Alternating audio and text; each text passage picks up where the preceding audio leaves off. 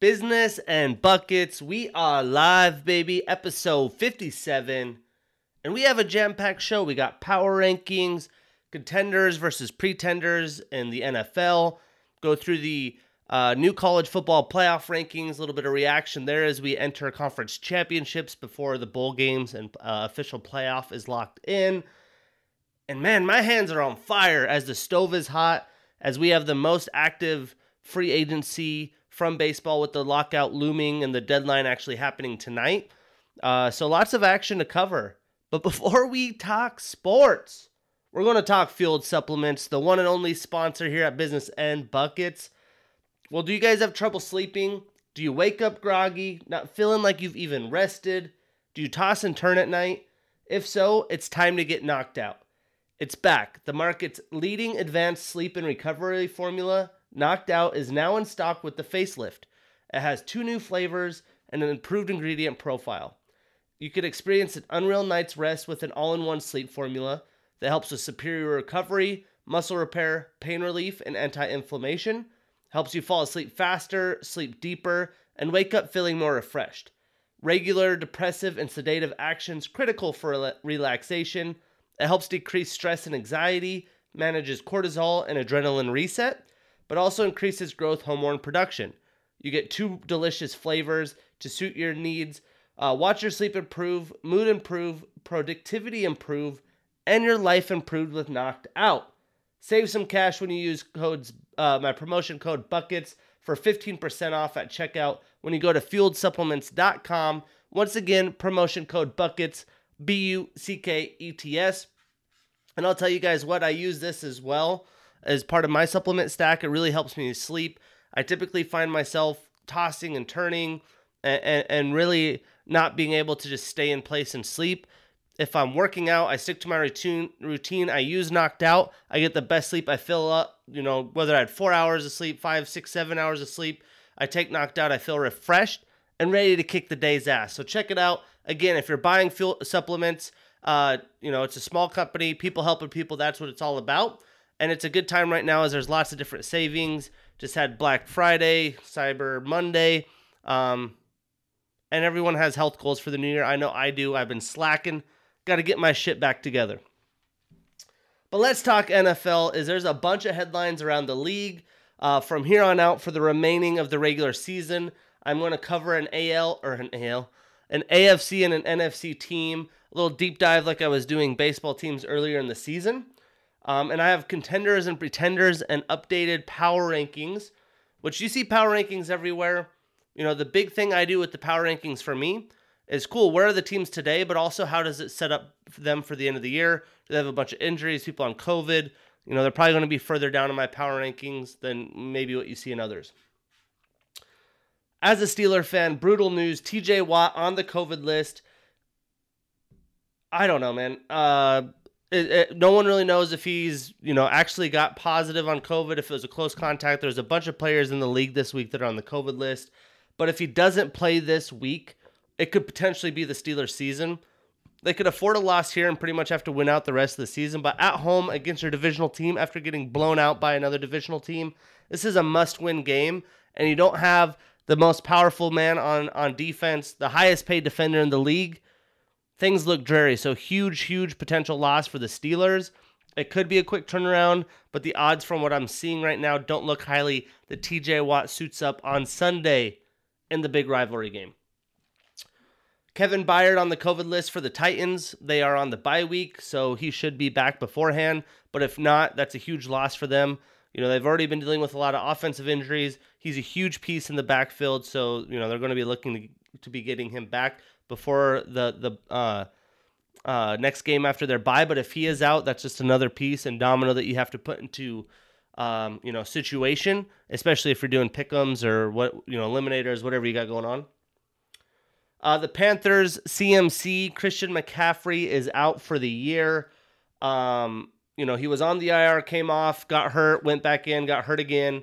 And with the situation that they have, they've done a lot of moves to try to be competitive this year. Um, I think they're set up more for the the year after and so on. But at the end of the day, they, they need a quarterback.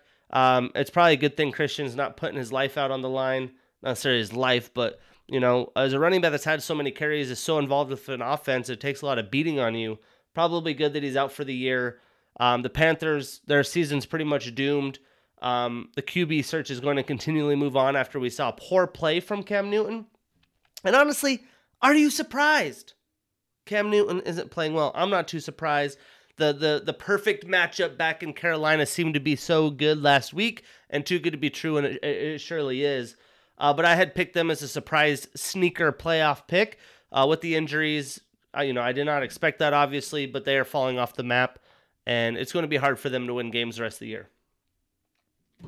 They uh, the Panthers have also put Donte Jackson on the IR, not season ending, but a great defender, a great defensive back that's played great football for them. You know, they obviously added Stephon Gilmore, they added a lot of ne- uh, names, but it's a brutal loss for them with with Mr. Donte Jackson. What a stud he is. Uh, the Rams owner Stan Kroenke settles a lawsuit with St. Louis over a relocation settlement for $790 million. Obviously, they're in SoFi in LA with the Chargers, the biggest stadium in football. Um, probably some logistics that didn't get worked out. He's having to pay St. Louis a shit ton of money. Props to them for getting that. Uh, I'm sure there was something that wasn't meant to be done that was ha- that happened in this transition. Um, but yeah, tough for for St. Louis. So Stan Kroenke, Cranky, I don't know how to say his name. I think it's Kroenke. Uh, having to pay a fat check to St. Louis. Uh, Daniel Jones out this week with the neck strain. Danny Dimes. Uh, so the Giants have signed Jake Fromm onto their team for potential quarterback depth. Um, Danny Dimes has had an up and down season. The Giants have in general. This was really the prove it season for Danny Dimes. So hopefully he gets back in there soon. Could you know muster up a good second half. They fired Jason Garrett. Potentially he was the issue. So you know the offense is figuring its way, but at this point, it's going to be hard to see Danny Dimes back as a you know starting franchise quarterback for the Giants unless there's no better options. I like the guy. I think he hasn't had a you know a tremendous setup, but the the play has to improve. The turnovers have to stop, and now you have an, an, an injury just doesn't help your cause in the NFL.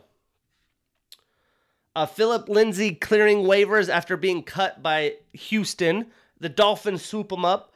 They have the Washington Husky X backfield with uh, Ahmed and Gaskin. So they add Lindsay in there, another speedy back that can get some play.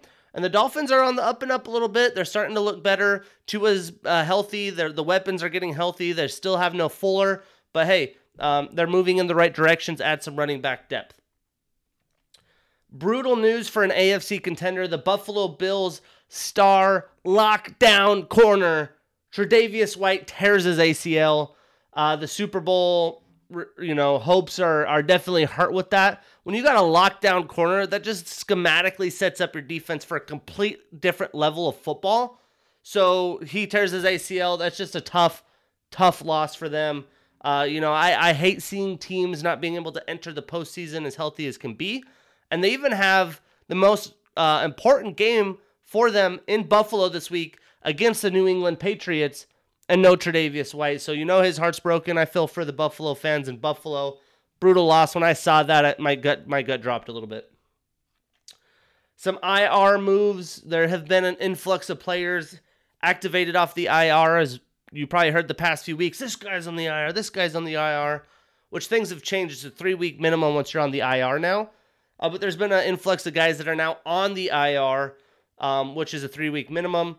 So Everson Griffen having the issues that he's had will be on IR. That's still a big piece for that Minnesota Vikings defense. Uh, AJ Brown on IR, probably the biggest one of all moves. I mean, this guy is at this point. I mean, pretty much the Titans' offense, right? Uh, they had the backup running backs have a decent game this week, but he is the focal point of that passing offense, and it's going to be a tough few weeks without him and Henry. You know, there's a projected timeline of Henry, but with the surgery, the kind of load and wear and tear he puts on his body, it's hard for me to believe that he's going to return that quick. But he's King Henry. He who fucking knows. So hopefully AJ Brown could do the same. He could come back right after that three weeks. Uh, because they set themselves up good early in the year. They could afford to lose a few games. You know, obviously you want the higher seed, but they could still get into the playoffs. You lose a few games, you get AJ Brown back, you get Derrick Henry back three or four weeks from now you're you're in a position where nobody wants to fuck with you. I'll tell you that much. Uh, Michael Carter on IR for the Jets. The Jets back to some gloom.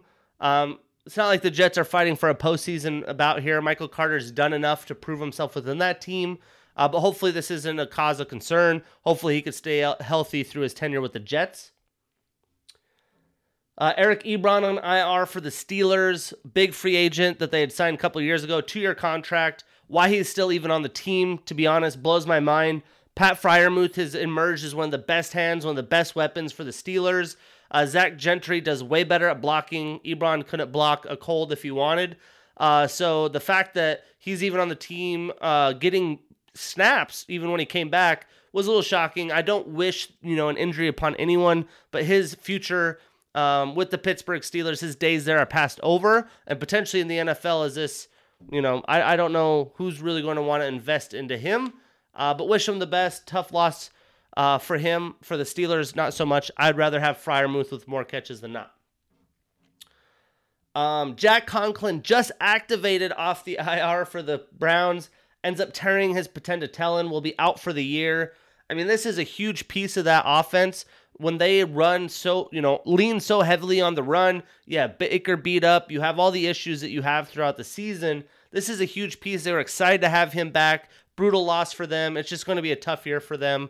Uh, I don't see them making the postseason. They're going to be close. I don't see them making the postseason as of now.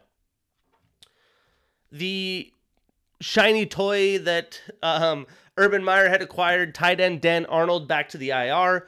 Not expected to be season ending, but still a tough loss for them. They've they made him a focal point on the offense. He's typically getting six to eight targets, getting 70 yards or so in a game.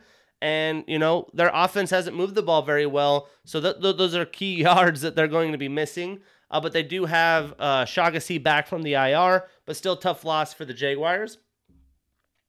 Even bigger loss, Dalvin Cook with the tor- uh, tore his labrum and separated his shoulder uh, expectation is like a couple years ago with the shoulder injury, he's going to miss. Uh, they're saying at least the next two weeks, potentially come back um, as they try to make a run for the postseason. They're right in the thick of things. Uh, the sooner they could have him back, the better. But they have little Dalvin Cook and Alexander Mattison, who's done really well in, in his um, you know absence throughout his career. So I expect that not to be a huge drop off for the team.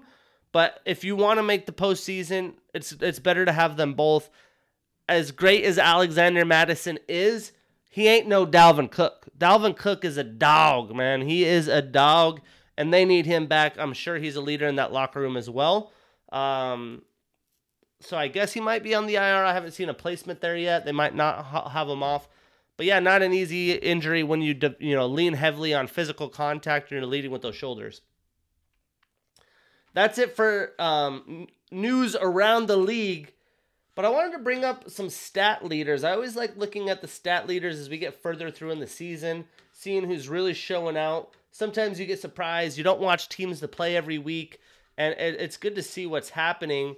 Then we'll talk standings. We'll talk the games, how I picked last week, what we have forecasted for this week, and then we'll move right on into college football.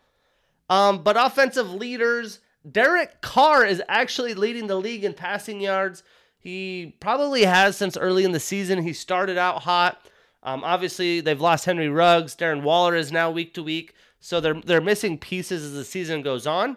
Um, but he, he he's he's done well in that offense. He's to me always been a, a pretty good performer, and he gets a lot of flack and a lot of harsh criticism that I think's a little over overzealous in my opinion. But he leads the league with 3,400 yards. We have Tom Brady, no surprise, in second with all those offensive weapons. Matt Stafford in third, Justin Herbert in fourth, and Pat Mahomes in fifth at 3,200 yards. So they're over a 3,000 yard mark.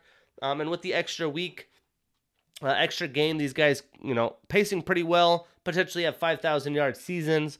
Um, but Tom Brady is probably trajectorying better. Justin Herbert, Matt Stafford, and Derek Carr have definitely lowered down a little bit, and Pat Mahomes on his way up. The Chiefs' have been, offense is pretty much rolling at this point and obviously had somewhat of a tough start. Sticking with the offense, we look at the running leaders. No surprise here. Jonathan Taylor with 1,205 yards, clearly the leader in, in rushing yards. We haven't had a lot of bell cow running backs, a lot of out, outstanding RB1 situations. There's more than ever running back by committees. Um, the other guy that was the 1A, B, and C option, Derrick Henry, obviously out, but he's still second. He has 937 yards. Joe Mixon putting together a healthy season in that offense is putting together quite a year at 924 yards. Nick Chubb, although he's missed a couple weeks, in fourth at 867. And then Dalvin Cook's fifth with 773. Obviously, he's going to be out, going to fall down that list. But those are your top dogs. I mean, these are all guys that we expected to show out this year, so I'm not too surprised. I guess let me look and see who's sixth. Uh, Zeke Elliott, who's also battling injuries. Seventh is Antonio Gibson. Eighth, Najee Harris. So I can see Najee or Antonio um, ending up with the fifth spot as as the season continues. And then receiving, I mean, Cooper fucking Kupp. What a stud. What a season. 1,237 yards already thus far to lead the way. And you already know we're going to have these guys right there. Davante Adams second, Justin Jefferson third, Deebo, who's going to be out for some time, fourth, and then Cheetah Tyreek Hill at fifth, just under a thousand at 932 yards. Um, and then sixth, we have Ja'Marr Chase. Really good hot start to the year. He's been cooling off. Keenan Allen actually really picking up lately as Mike Williams hasn't had quite the volume and the yards that he had early in the season. So I could see uh, Keenan Allen being right up there. Uh, Deebo missing a few weeks, he's going to slip. Uh, but what a player Deebo's been. I knew he was a stud in college, but the physicality he brings, he's pretty much a running back also within their offense. Um, so, you know, all those hits he's taken has cost him at this point. But uh, it's great to see him. A lot of young names there, a lot of young names in the running back, um, and then a couple young guys and some vets for the QBs. And then let's give the defense some love, man. We got Bobby fucking Wagner, man. Still and still leading the league at 31 years old with 128 tackles. We talk about this guy a lot. Denzel Perryman for the Raiders with 121 in second. Uh, Foyesade Oluokun, who we've, you know, I never knew his name. I thought it was a cool name. We know his name now. He has 119 tackles on that Atlanta defense. Roquan Smith, always a beast. Uh, no Khalil Mack, he's stepping up for the leader of the Bears defense, who always have a good defense. And then another Seahawk. That defense has been on the field. Them, they're still on the field in that Washington game. I mean, they're getting out possessed by like 20 minutes a game. They're holding the ball barely for 20 minutes a game. So Jordyn Brooks to round out the top five uh, with 113. He's actually tied with uh, Roquan Smith at fourth. And right behind them, Eric Kendricks, the tackling machine for Minnesota, is your top five. For sacks, this one's always interesting for me because I want TJ to do better than Myles. I want to he uh, er, he deserves a defensive player of the year award in his career as he's you know basically lost to the popularity contest of Aaron Darnold. Aaron Donald. Uh, but Myles Garrett's in the lead with 14. TJ Watt, although he's missed a couple games, at this point looks like he's going to be out again. It's going to be hard to catch him. He's got 12 and a half. Uh, Matthew Judon coming from Baltimore to New England's been a just a seamless fit into that defensive rotation. He has 11 and a half. Robert Quinn with 11, and then Nick Bosa. You know, a Bosa's got to be on there with 11. These guys all getting double digit sacks this far. And then interceptions, you could assume the leader as he had was like six straight games, seven games with the pick. Uh, but Trevon Diggs with eight interceptions. J.C. Jackson, the interception leader over the past few years, in second with seven. Jordan Poyer with five. Kevin Byard with five. Amani Oruwariye out of uh, the Lions, out of Detroit with five. You also have Xavier McKinney out of the Giants with five. For those DBs in the secondary, but a lot of familiar names, some newcomers. Oluokun, uh, you got uh, Amani Oruwariye, right, right? Some names on here that we're not typical seeing. You know, Deebo being top five in the receiving. Uh, so it's been a fun season to start this year. I mean, we look at the standings, the fact that the Patriots are on top. I think I had predicted them at 10 wins, so they definitely overperformed my expectation. A lot of people want to say they're, you know, top dog contender. Contender. You've already heard my takes here on business and buckets. I think that you need to pump the brakes there. They're a good, solid team, uh, a mistake-free team. Uh, you know, bread and white offense, run the ball, don't make mistake offense, solid defensive team, good lines on both sides of the ball, but they don't have those playmakers, right? Mac Jones, you need a huge third down. Who you going to, right? when you're playing the Chiefs offense in the playoffs? How are you going to keep scoring with them? I just don't see that happen. I don't think they're a top team. They'll be in my pretender category once we get there. But that's crazy. They're eight and four over the Bills. The, the, the Dolphins, who had started so poorly, are now five and seven. They're, they're inching their way towards 500. And the AFC North, I mean, we knew this would come down to the wire. I had expected two or three teams to make the playoffs here. It's going to be close the way I see the rest of the season shaking out.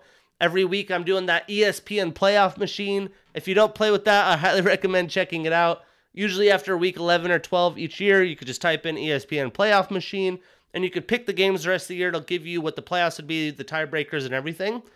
And the Ravens are top at 8 and 3. They've won a ton of close games. They've had a ton of injuries. I think it's going to catch up to them. You have the Bengals surprisingly at 7 and 4, the Steelers uh, or the Browns at 6 and 6, and the Steelers at 5 5 and 1. I mean, it's a crapshoot. It's going to be a fun finish for this division and see who really makes it. For the AFC South, you'd expect the Colts and Titans to be right there. The, the Titans without King Henry still at 8 and 4 over the 6 and 6 Colts. But the Colts looking good, especially with that run game, solid defense. That's a playoff, a championship type formula. So it's going to be interesting to see how they play out with as we've also had Hard Knocks. Uh, Hard Knocks is on tomorrow. I watched last week's episode just a couple days ago. Uh, it's been a lot of fun to watch as that's a good storyline and could potentially be a sneaky playoff Super Bowl team. So watch out. And then the AFC West, a lot like the AFC North, very competitive football. Everyone's above 500. You have the Chargers, Broncos, and Raiders at six and five, and the Chiefs up on top at seven and four. Moving to the NFC, the dumpster fire NFC East. The Cowboys are leading that at seven and four, five and six, five and seven, four and seven are the rest of the teams. I only expect one team to make the playoffs here. And then, well, let me double check. I think I only had one team there. I know the Eagles I had potentially in there before. Yep, I have them out. And then in the NFC South, you have Tampa at eight and three. They should have been an easy runner here. I had the Panthers making second in the in the division, but as it is, it's Falcons five and six, Saints five and six, Panthers five and seven. The Jameis Winston injury, Kamara's coming back. We'll see how healthy he is. The Saints could potentially make a run, but I don't expect the Falcons or Panthers to make a playoff run here. And then the Cardinals leading the NFC West. That was a big surprise for me. I believe I had Niners and Rams up top, and the and the Cardinals and Seahawks barely making or barely missing the playoffs. But the Cardinals nine and two, winning with Colt McCoy, K one, whoever you're going to have at quarterback. Uh, the Rams obviously having a, a tough stretch, but still at seven and four. The Niners, after a crazy season, six and five, they string some wins together. I have them sneaking in, and making the playoffs. And then the Seahawks, I had assumed Russell would come back. Things would, you know, the Seahawks always find a way. I always pick them to miss the playoffs. I always pick them under, you know, 10 wins, and they always find a way. And then I started gaining faith in them. You know, preseason, I picked them to miss the playoffs. But Russell Wilson coming back, I'm like, they're going to fucking find a way. They always do. And uh, it's starting to catch up to them. They're not finding a way, especially after that ugly loss to the Washington football team on Monday Night Football. Prime time. But let's look at the the picks that I had this past week. I had a very tough week. Um, I really wanted to make a push to. I don't know. I picked some dogs, and then I I changed it. I changed it because some of the injuries. I'm always looking at uh, the uh, NBC Sport Edge. It's called. I still like to call it Rotoworld. It was known Rotoworld, where you see the player updates. So I made a couple changes, and then those changes ended up killing me. Let's look back here real quick and it's it's teams that not would be you know not games that would be commonly picked. Like I had the Giants winning this past week, which they did against the Eagles. I switched that, shot myself in the foot, and then I also had what was the other one?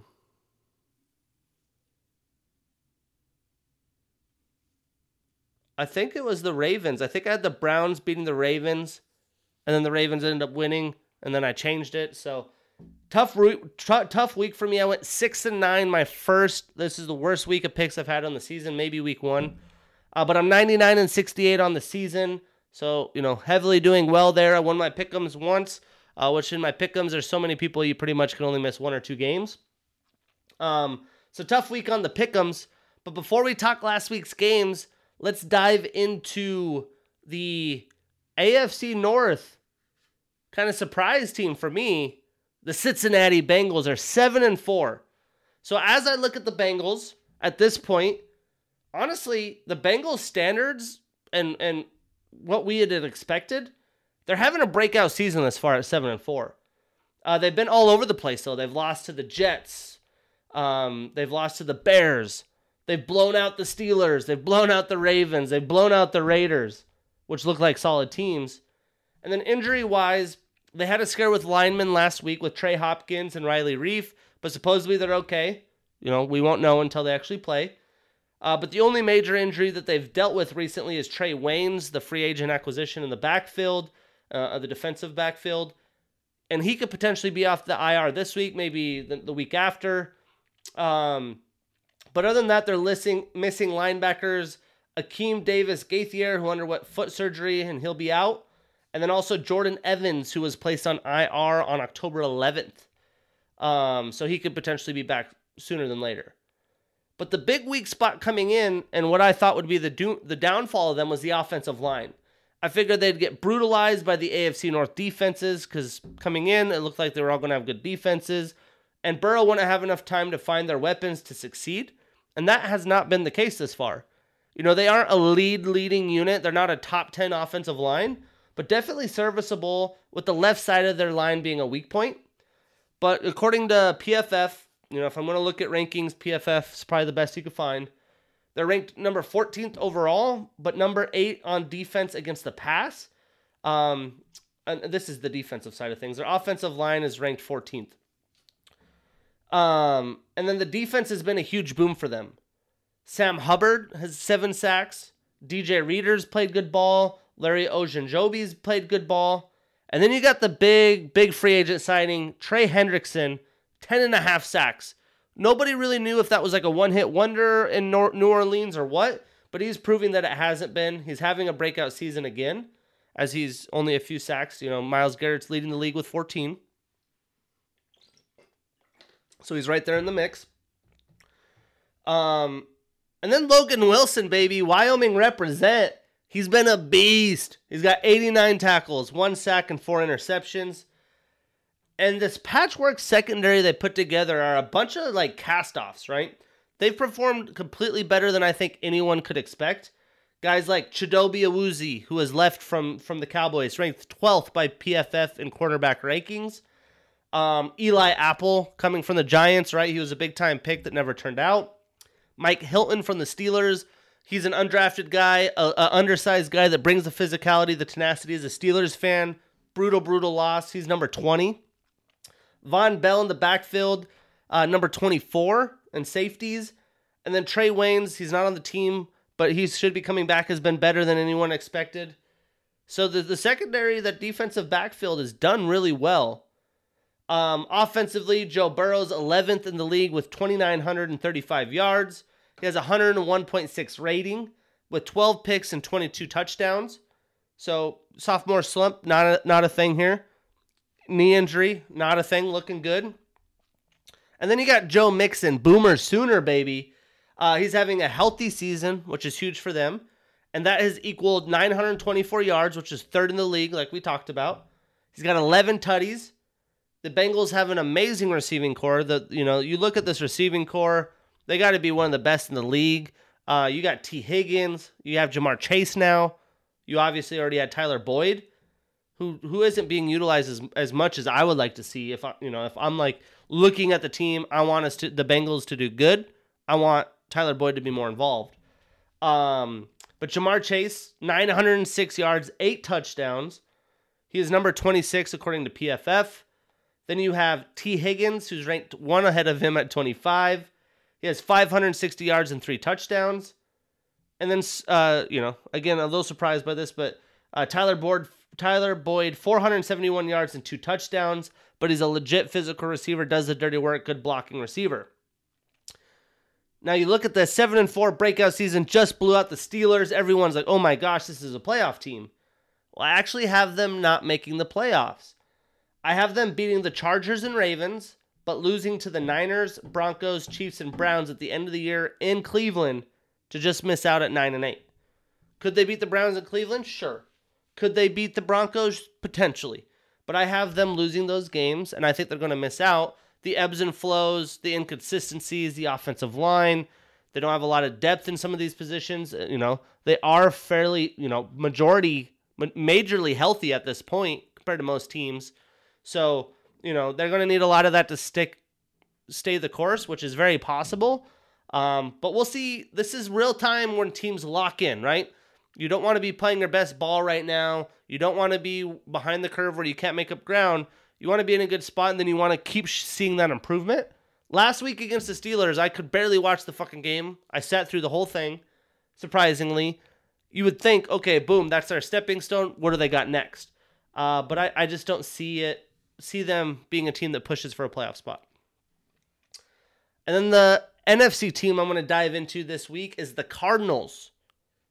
I predicted the Cardinals to be better than the, the Bengals. I think I had the Bengals at four wins, so I completely missed there. Even though I'm projecting them at nine, that's you know it's still pretty fucking bad. Um, but I expect the Cardinals to be. Uh, I predicted them to be nine and eight, and barely missing the playoffs because the NFC West is just yacked, stacked, right? I thought they would be a year away and I wasn't sure how health would do with them as they seem to be pretty shallow in a lot of positions. And I always worry for small quarterbacks, running quarterbacks, my guy Kyler Murray, K1. But I was completely wrong, man. The biggest surprise for everyone on this team, pretty much like the Bengals with that secondary, how it's worked so well, but is the athleticism and performance of their defense. I mean, they've been winning games with Colt McCoy and shit. It seems like you could throw anyone back there. No, no DeAndre Hopkins and they're they're beating solid teams. The defense is ranked number two overall by PFF, number 12 against the run, number two against the pass. You you would already know guys like Chandler Jones, four sacks to start the season, right? He's an animal. How the Patriots ever got rid of him still blows my mind. And Budda Baker, you expect them to, to show out. But how about these guys? You have Robert Alford, the 16th ranked corner. Byron Murphy Jr., probably a more well named, a high draft pick. I really wanted the Steelers to get him here out of UW, cornerback factory. He's ranked number 43 in corners. I mean, if you're top 50, that, that's solid, right? There's a lot of corners out there. Uh, Jalen Thompson ranked number 48. And then Marcus Golden on the D line ranked number 25 with 10 sacks. Did not see that coming. Uh, they've really stepped up. You'd think, shit, they lost J.J. Watt. They're going to have a downfall, and they haven't.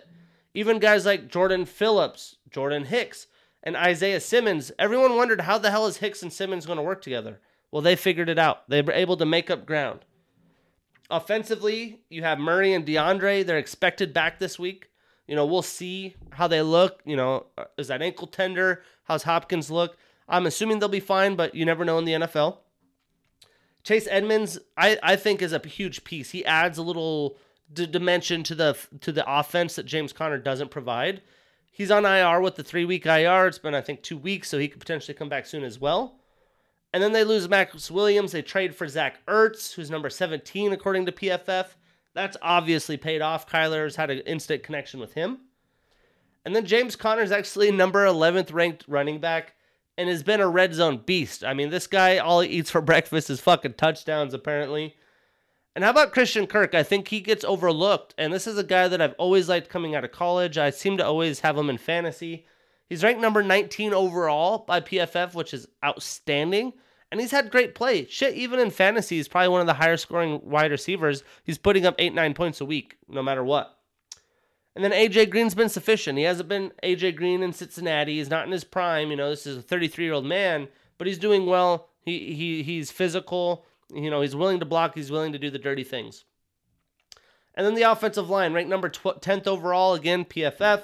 Uh, they're strapped for depth there, so that they don't have a lot of room for error. But hey, overall, this unit doesn't look like they're a year away from competing. It looks like they're right there. Um, I actually have the Cardinals as a th- ending up with the three seed in the NFC. I have them matched up against the Niners, who they've already beat twice this year. And I thought about like, you know, I'm not doing playoff predictions, but for the sake of deep diving here, just kind of showing you the potential of my thoughts. I almost put the Niners over them, but they clearly beat them both sides of the ball. Uh, they have more playmakers. so yeah, I, I have the Cardinals at least moving on to the divisional round at this point. If my rest of season predictions are you know somewhat true, um, you know they have the one seed. Things can change, so that that that, that could be something to you know they're obviously striving for. Uh, but I think it's all going to come down to the health of K1 and Hopkins. Those guys are healthy, playing high level ball. This team could be a true contender. So let's talk contenders, pretenders. When you look at all these, you know, power rankings, NFL.com, ESPN, everybody else, you know, basically I'm giving you the teams that are thought to be, you know, that are thought highly of. So let's do pretenders first. I actually think the Cardinals are a pretender. I don't see them being able to live through the run game and, and nasty, um, you know, winter games in the playoffs. I'm a, a little skeptical of how that defense will stand up towards the later end of the year, especially they're going to play more divisional games. The NFC West is stacked, like we've said.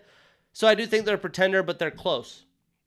I have the Ravens as a pretender. A lot of people are pretty high on them. They're winning close games. On paper, this all looks good. I am just so skeptical of the injuries and the playmaking ability. I'm not as high. I've never been as high on Lamar Jackson as a quarterback. He had four picks last week against the Browns. You know, AFC North football is yucky, but I just don't see them being a team that I'm super scared of unless they had a legit RB1, like a fucking legit RB1.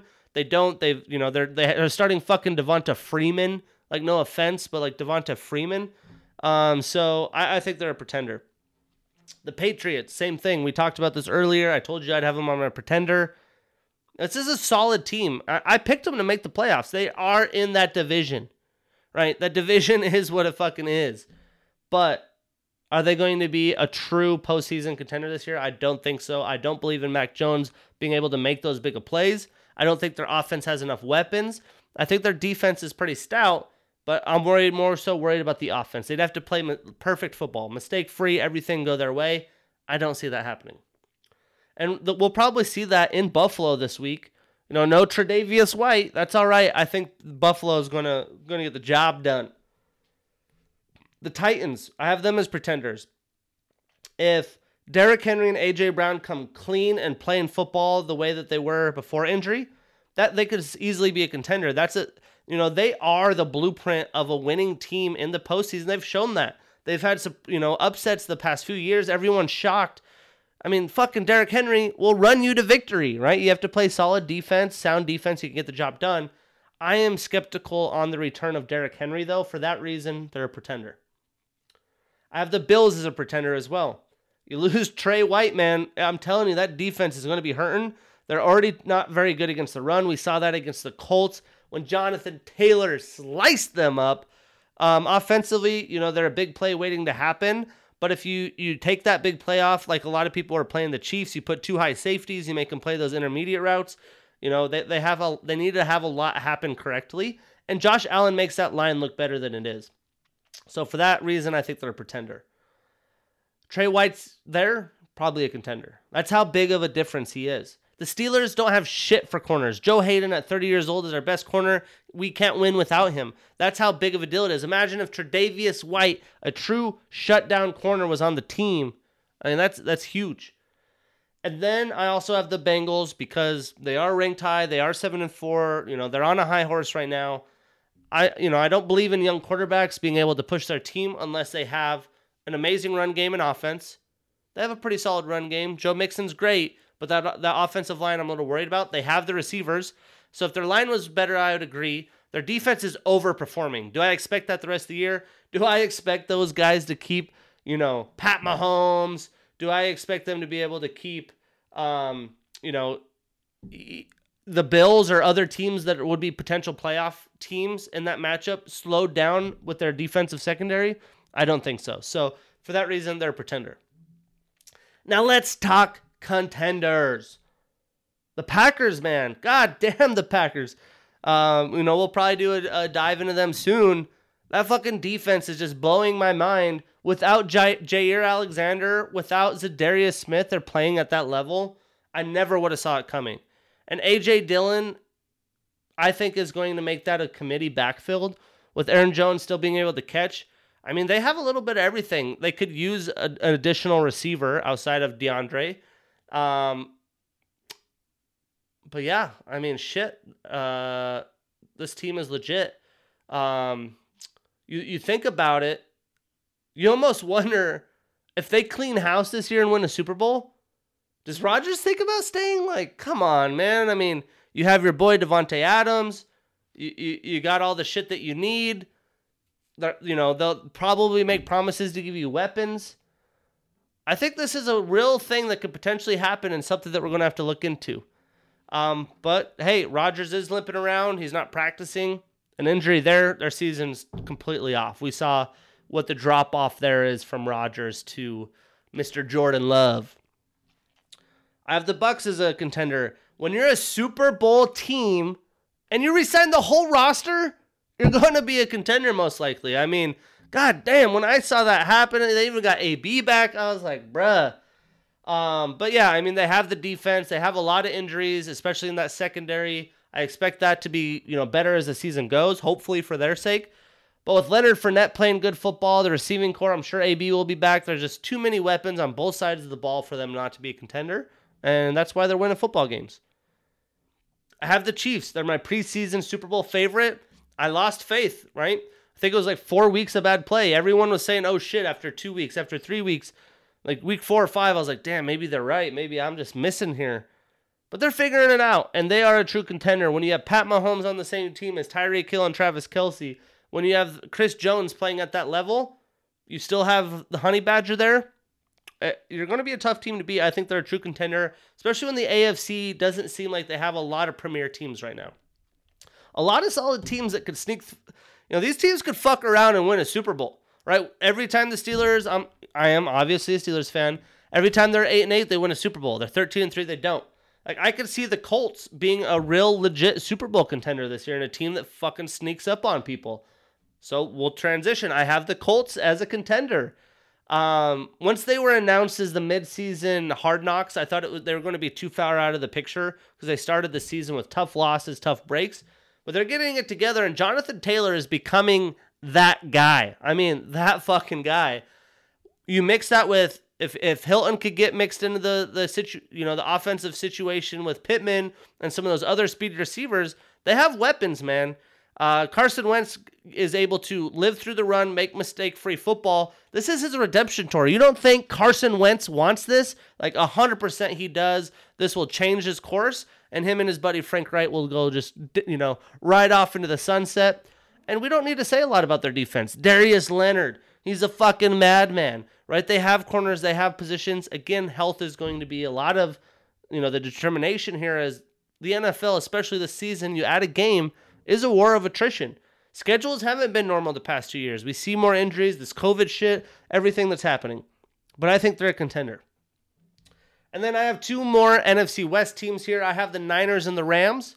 I actually predicted the Niners to make the Super Bowl. They started the season so poorly. Looked like Jimmy G might lose his job, right? Looks like Trey Lance is going to play like week three. They, they were missing people. Mostert's out. This guy's out. This guy's out. Trey Sermon's not even playing.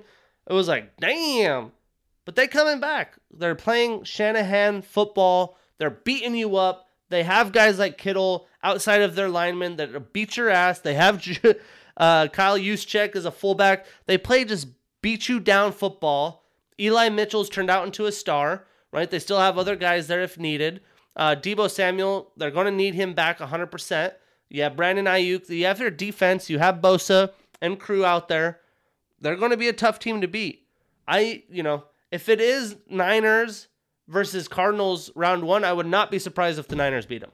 Would not be surprised. And then the Rams. Um, I really like the Rams. I think they are playing piss poor football. I think it's a little bit effortless football, to be honest.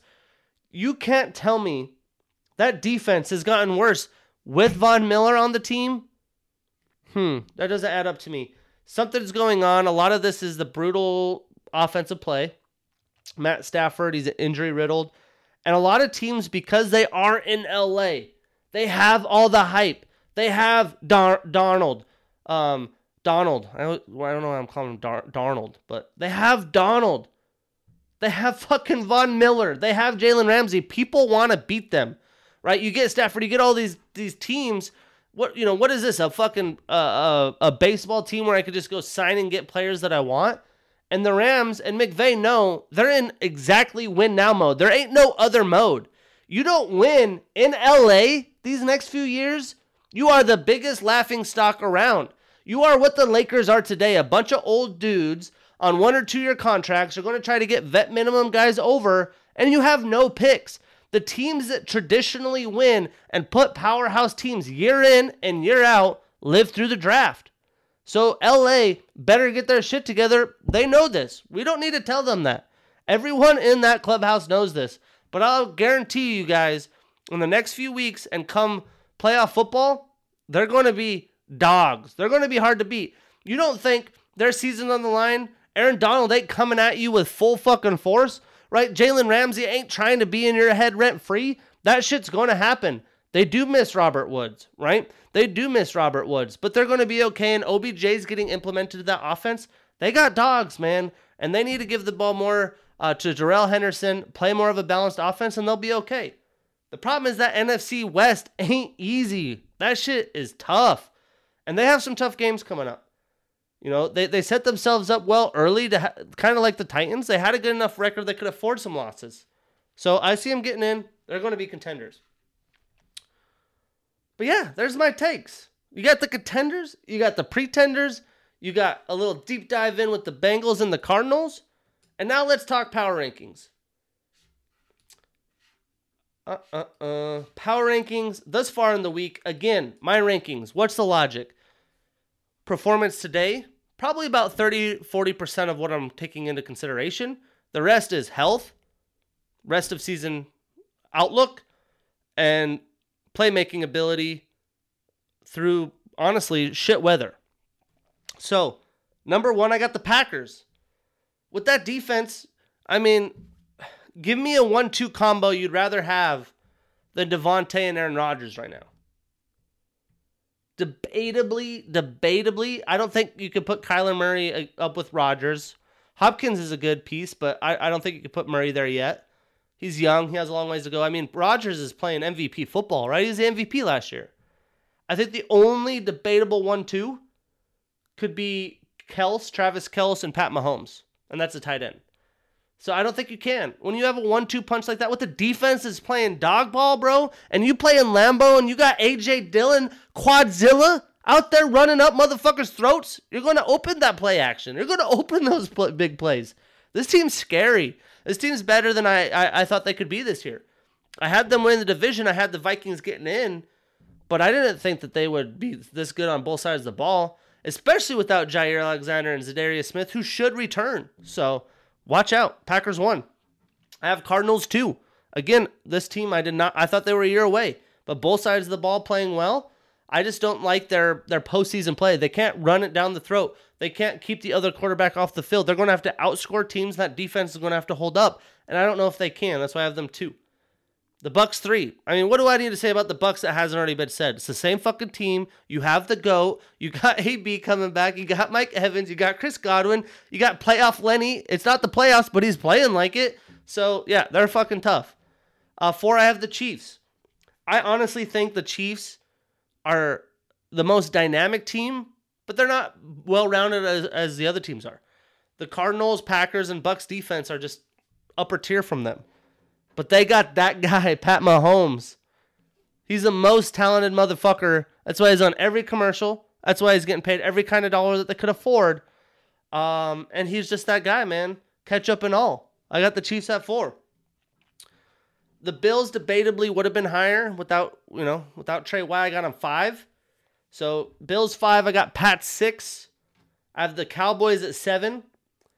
Um, they're just having a lot of fucking issues. Zeke with that knee injury. I I think T- Tony Pollard's played better this year, but do I think you take Zeke out and you put Pollard in? That's going to, you know, that's like a true contender. That you know, do I put them above the Bills, the Chiefs, the Pats? Probably not. So I have them at seven. I have the Bengals at eight, or excuse me, the Rams at eight, the Bengals at nine, the Ravens at 10, the Niners at 11, the Colts at 12, the Steelers at 13. I thought about putting the, the Niners and Colts ahead of the Ravens, but their record disparity this far, they're in a lot better position, right? They're in a lot better position. The, the Niners and Colts have to fight to make the playoffs. Granted, it's not like the Ravens don't, but they have a lot bigger room for error.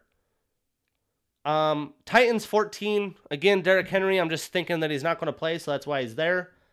The AFC West, Chargers, Broncos, Raiders at 15, 16, 17. I have the Browns at 18.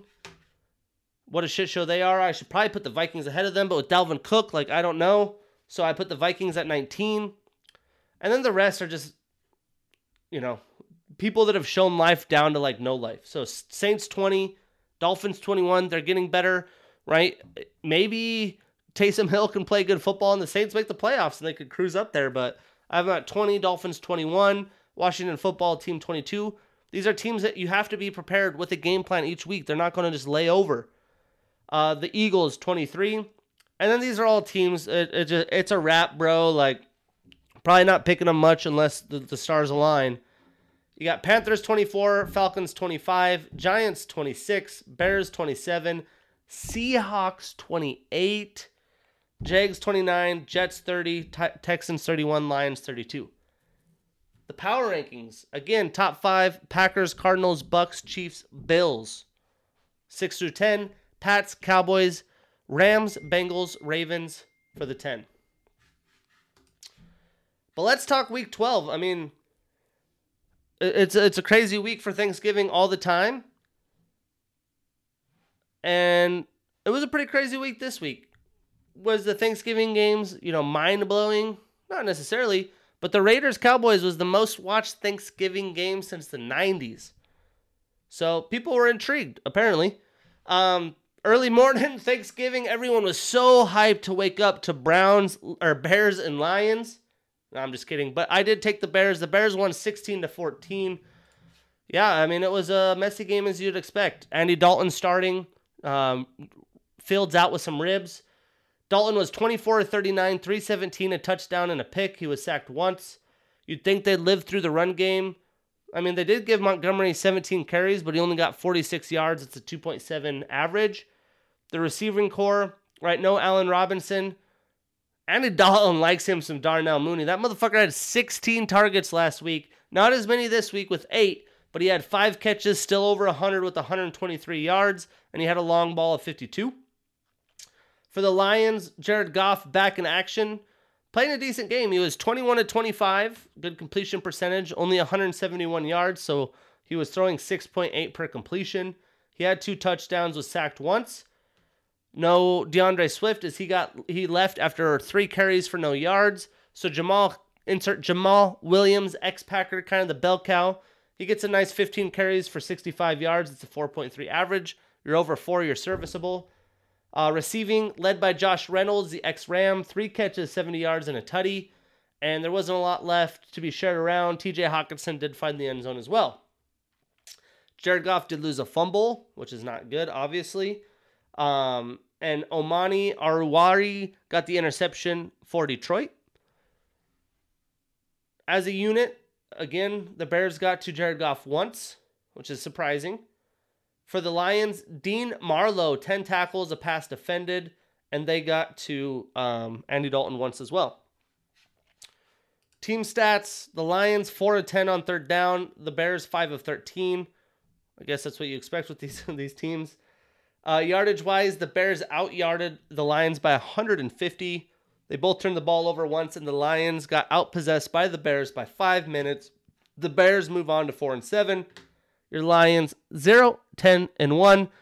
Probably break history again 0, 16, and 1. Wild. Uh, moving into the most watched Turkey Day game pretty much of my lifetime. You had Derek Carr and the Raiders beating the Cowboys at home in overtime. What a game. The Raiders go over 500 to 6 and 5. The Cowboys drop to 7 and 4. And it just shows you how important CeeDee Lamb and Amari Cooper are to the Cowboys. It's almost hysterical when they drafted CeeDee Lamb, you know, me being an Oklahoma fan.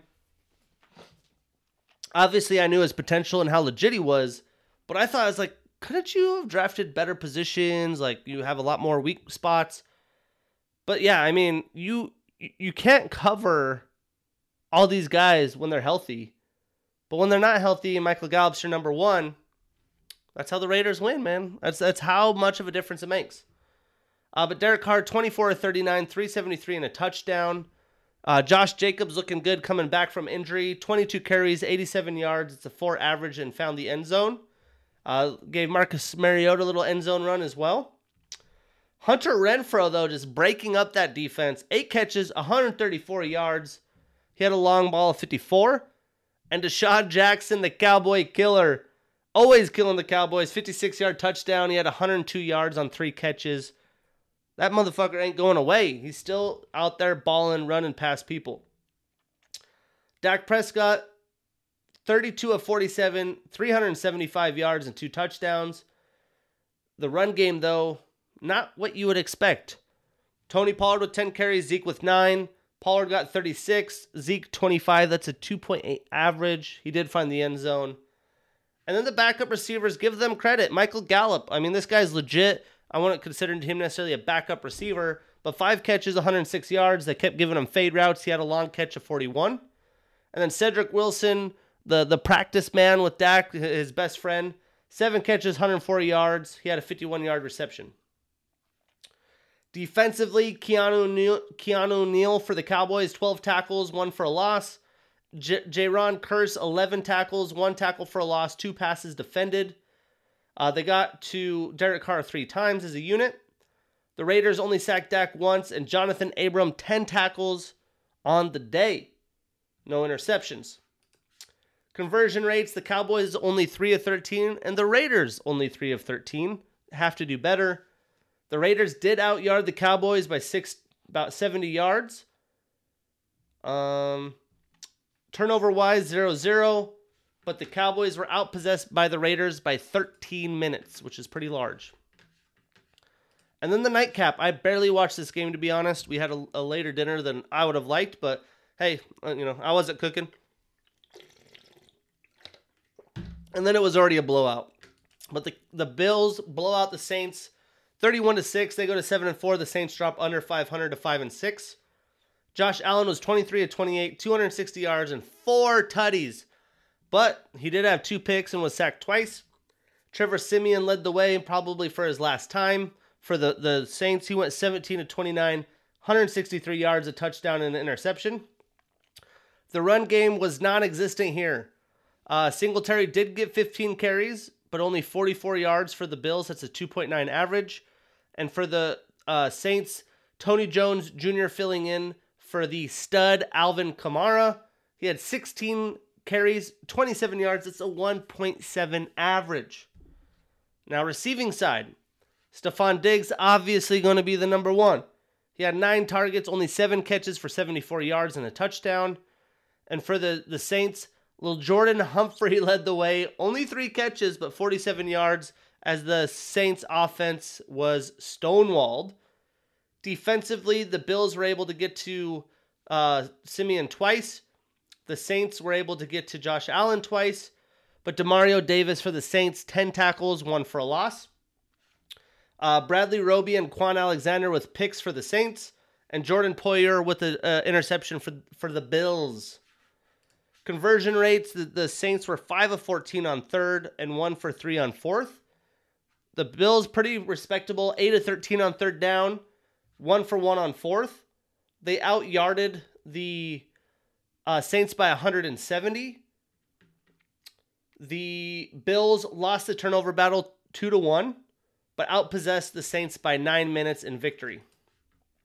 So three little three piece, little one two three piece on Thanksgiving. Little you know three chicken wings, three three chicken legs, whatever your your your recommendation is. But heading into Sunday morning, my heart was broken. I saw the Steelers of old just sucked out of their souls as the Bengals winning three in a row against the Steelers and just beating the shit out of them 41 to 0. Holy shit. Um, yeah, I mean, this was over since the game started pretty much. It was 3 to 10 in the second, uh, 31 to 3 at half. So, yeah. Uh, Joe Burrow, 20 to 24, 190 yards, a touchdown, and a pick so didn't do anything too crazy. But they fed the beast, Joe Mixon, a nice 28 carries for 165 yards, which is a pretty much a six per carry average with two tutties. The Steelers, you don't see box scores like that. Their run defense, they get over 100, they're pissed. This boy got 165. And then T. Higgins, six catches, 114 yards, and a touchdown to lead the way for their offense. The Steelers, Big Ben, 24 of 41, 263, a touchdown, and two picks. The run game, though, you'd think coming in as a Steelers office as a fan, all right, this is a big, big game at home. We got to give Najee the ball. They only gave him the ball eight times. Fucking Kalen Ballage had three.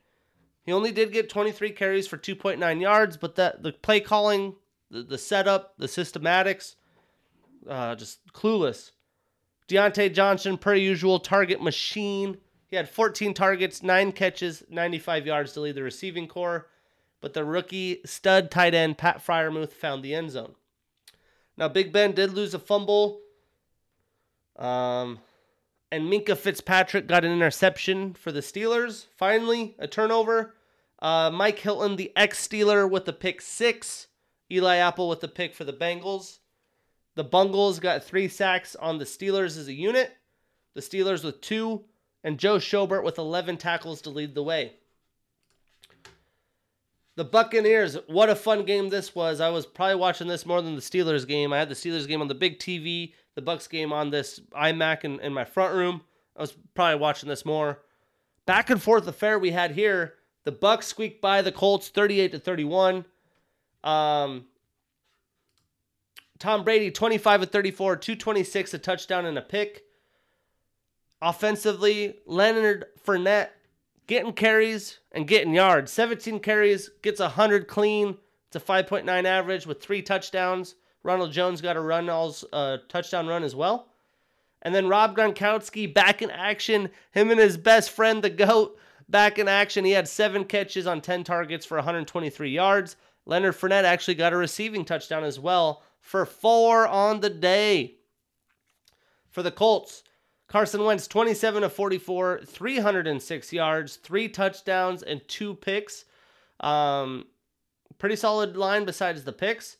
Jonathan Taylor did still get 16 carries, uh, had 83 yards. It's a 5.2 average and got the end zone once. And then Jack Doyle led the team in receiving, six catches, 81 yards, and a touchdown. Now, Carson Wentz, Zach Pascal, and Nah- Nyheim Hines lost fumbles. Chris Godwin did for the Bucs as well. So the fumbles really killed the Colts. The Bucs were able to get to uh, Carson Wentz three times as a unit. Two of those from Shaq Barrett, he also had two QB hits. For the Colts, they only got to Tom twice as a unit, but Darius Leonard, the madman, 15 tackles and a pass defended for their defense. Uh, Isaiah Rodgers got an interception for the Bucs. Antoine Winfield Jr. and Pierre Desir with interceptions as well. The Colts are 5 of 11 on third down, 2 for 2 on fourth. The Bucs 2 for 8 on third down. You look at those, you wouldn't think there was a way. The Colts also outyarded the Bang or the Bucs by 40, but they lost the turnover battle 5 to 2. The turnovers killed them, but it shows against, you know, granted this was in Indy, but against the defending champions, you, you get that turnover differential better. Watch out. They outpossessed the Bucs by a minute. The uh, Dolphins running all over the Panthers. Cam Newton's return not so joyous. He gets benched but uh, the uh, Dolphins win 33 to 10 as they're both 5 and 7. Panthers 5 and 7, Dolphins 5 and 7. Tua 27 to 31, 230 yards and a touchdown. Uh, the backfield, Myles Gaskin leads the way with 16 carries for 49 yards. It's a 3.1 average. Gets two touchdowns. And then they get Philip Lindsay right in there. Little committee going on. 12 carries for 42 yards, 3.5 per carry. And then Jaylen Waddle, Tua's favorite guy, nine catches, 137 yards, and a touchdown. And now you see the media kind of pro Tua all of a sudden. They were so harsh on him. I, I was so lost. I was like, dude, give the guy a chance. Let him get these young receivers, all these speed receivers together. You put some things around him, he's going to be fine. Like everyone's like, oh, ship him out of there, get rid of him. I was like, God damn. Um, for the Panthers, Cam Newton only 5 of 21, 92 yards and two picks, gets benched. Insert PJ Walker. 5 of 10, 87 yards and a pick. Pretty much identical. Uh, CMC, before he left, led the backfield with 10 carries for 35 yards. And DJ Moore, obviously the only one that could do anything for this offense. 10 targets, only four catches for 103 yards. Now, Austin Ryder fumbled the ball for the Dolphins. Um, Xavier Howard, Nik Needham, and Jevon Holland with picks for their secondary. They were able to sack Carolina's quarterbacks five times, three of them by Jaelan Phillips. Have a day, sir, Jaelan. Uh, he's a rookie out of Miami, in Miami. What a day for you. I'm sure he had friends and family there. What a show out. He had four tackles as well, one pass defended, and four QB hits. He had a show out for the hometown. The Panthers defense, only two sacks as a unit. Shaq Thompson always getting double digit tackles, 13 tackles, and Donte Jackson with 11. He is now on the IR. They're going to miss him dearly. The Dolphins were 6 of 14 on third, 2 for 2 on fourth. The Panthers 4 of 14 on third, 2 of 3 on fourth. The Dolphins outyarded the Panthers by 115. They won the turnover battle 3 to 1, so plus 2, and outpossessed the Panthers by 15 minutes. A game that should have been a lot more fun. You insert King Henry and AJ Brown. Not as fun as the Patriots all over the Titans 36 to 13. Pats moved to 8 and 4, Titans 8 and 4 as well. Ryan Tannehill trying to do the damn thing. Uh, 11 for 21, 93 yards, a touchdown, and a pick. The run game uh, outside of pretty much their top two guys, Jeremy McNichols and King Henry, insert this new committee, Dontrell Hilliard and D'Onta Foreman. Hilliard with 12 carries, 131 yards. It's a 10.9 per carry average. He did have a long run of 68, eh, which was to the house, so he got a touchdown. And D'Onta Foreman getting 19 carries, 109 yards. That's a 5.7 average you got to be a little worried if you're the Patriots. They're giving up that kind of yardage against those names. You know, maybe they keep doing this, but yeah, that's definitely got to be a, co- a, reason for concern. Um, the receiving corps, not much. Nick Westbrook-Ikhine led the way with only two catches, 25 yards, and found the end zone. For the Pats, Mac Jones, 23 of 32, 310 yards, and uh, two touchdowns. The backfield, their committee didn't do as well in the running department. Rhamondre Stevenson, nine carries, 46 yards. That's a decent 5.1 average. Damien Harris, 11 carries, 40 yards. It's a 3.6 average and a touchdown. Uh, the receiving corps was led by Jakobi Meyers, five catches, 98 yards. Kendrick Bourne with two touchdown catches. Now, the Titans fumbling the ball all over. Kari Blaskami, D'Onta Foreman, Dontrell Hilliard, all with fumbles for three fumbles on the day. Uh, the Pats obviously their interception. J.C. Jackson, another one. Uh, their backfield got to Ryan Tannehill twice. Ja'Whaun Bentley with 10 tackles, one sack, and a QB hit for the Pats. And then the defense of the Titans got to Mac Jones twice. Kevin Byard with 12 tackles, a sack, a tackle for a loss, and two or yeah, and two QB hits. The Pats did finish 4 to 10 on third, not very good. Uh, the Titans 5 of 11, 1 for 3 on fourth. The Pats out yarded the uh, Titans by 40, but they won the turnover battle 4 to 0, and they were outpossessed by the Titans by 3 minutes. You know, Bill Belichick's got to be over those damn Titans. uh, the Giants, divisional team, little bounce back after an ugly performance. Coach fired. That's why I typically will, will pick that team. They got to bounce back. They got to show something. New coach, new life. Well, Danny Dimes, 19 to 30, 202 yards and a touchdown as the Giants beat the Eagles 13 to 7. Giants 4 and 7, Eagles 5 and 7. Saquon Barkley's back. He got 13 carries, only 40 yards. It's a 3.1 average. And then the receiving corps led by Kenny Golladay. You're like, oh, Kenny Golladay. Shit, forgot they had him. Well, it was only three catches for 50 yards. Um, the Eagles' offense, Jalen Hurts battling injury supposedly, 14 to 31, 129 yards, and three picks on the day. It's a 17.5 rating. Rough. Uh, he did lead the team in running, though, eight carries, 77 yards. Boston Scott got a whopping 15 carries compared to Miles Sanders' nine. They both got 64 yards on those. So Sanders averaged 7.1 to Boston Scott's 4.3 per carry. Boston Scott got the end zone.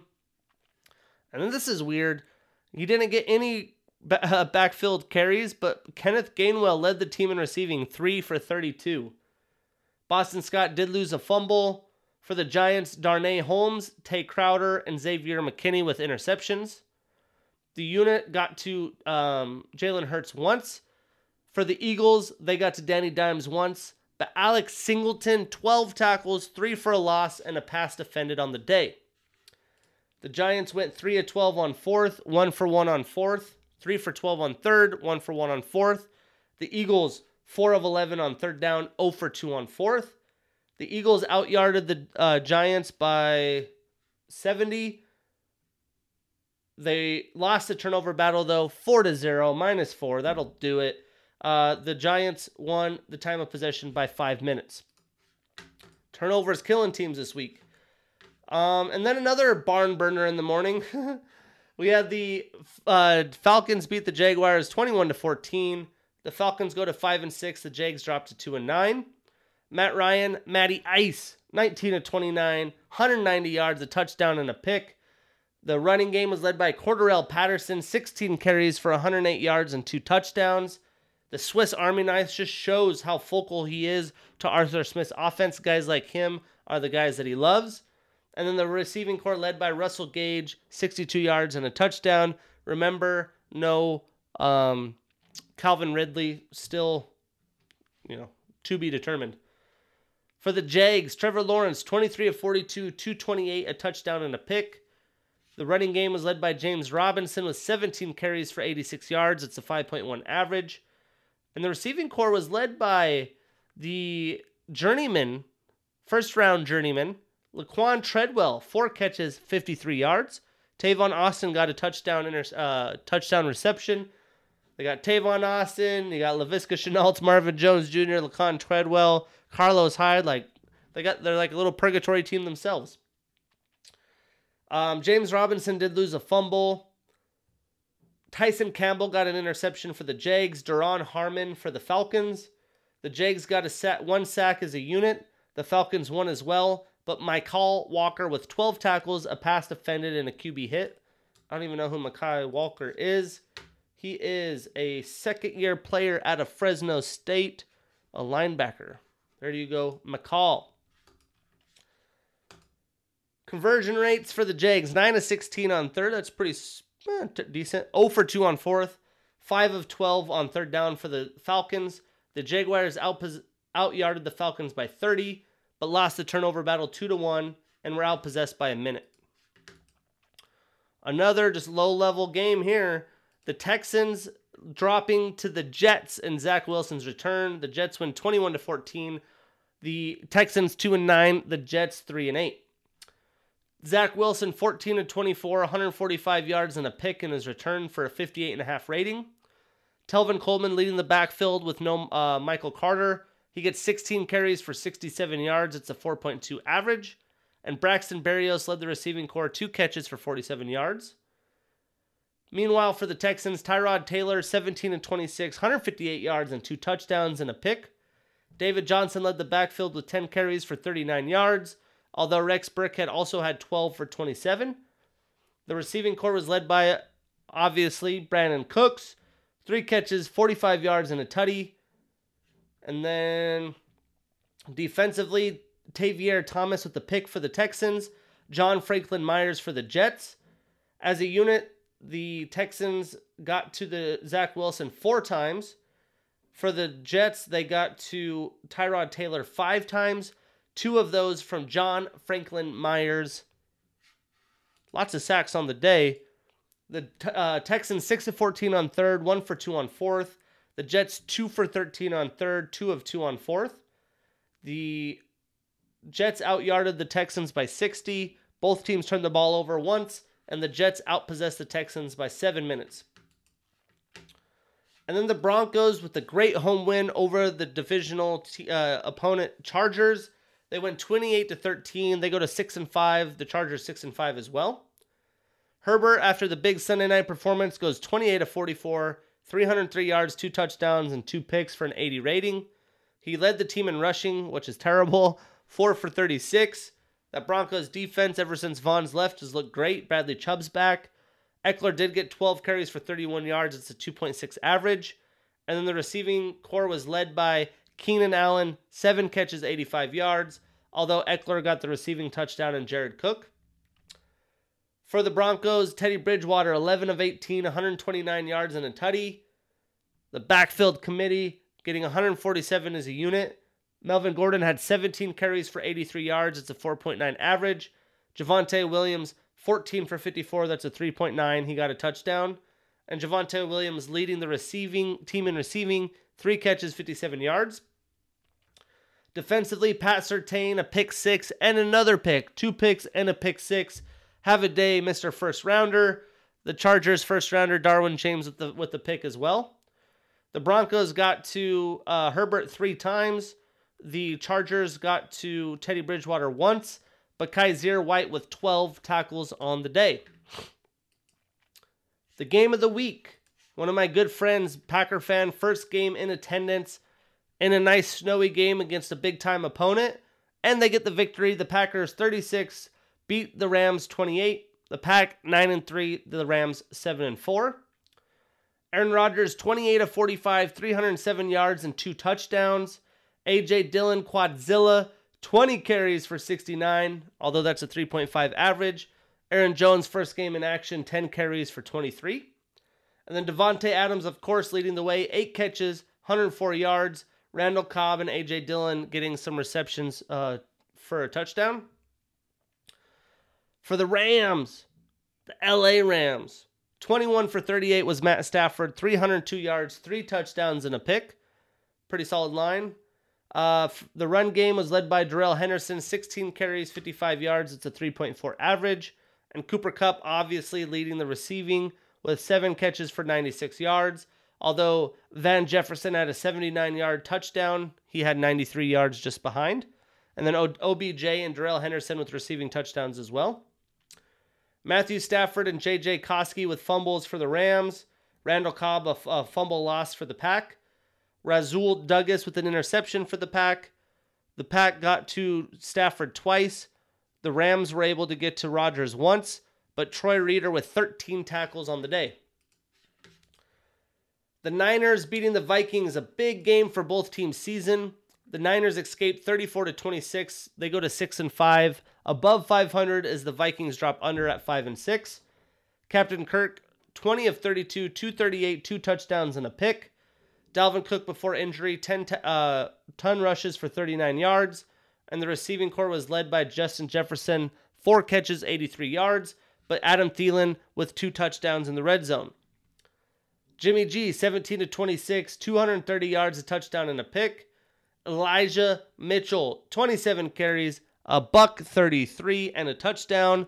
And before Deebo Samuel left, he had 66 rushing yards and two touchdowns. What a fucking stud. Uh, Brandon Aiyuk leads the team in receiving with 91 yards on three catches.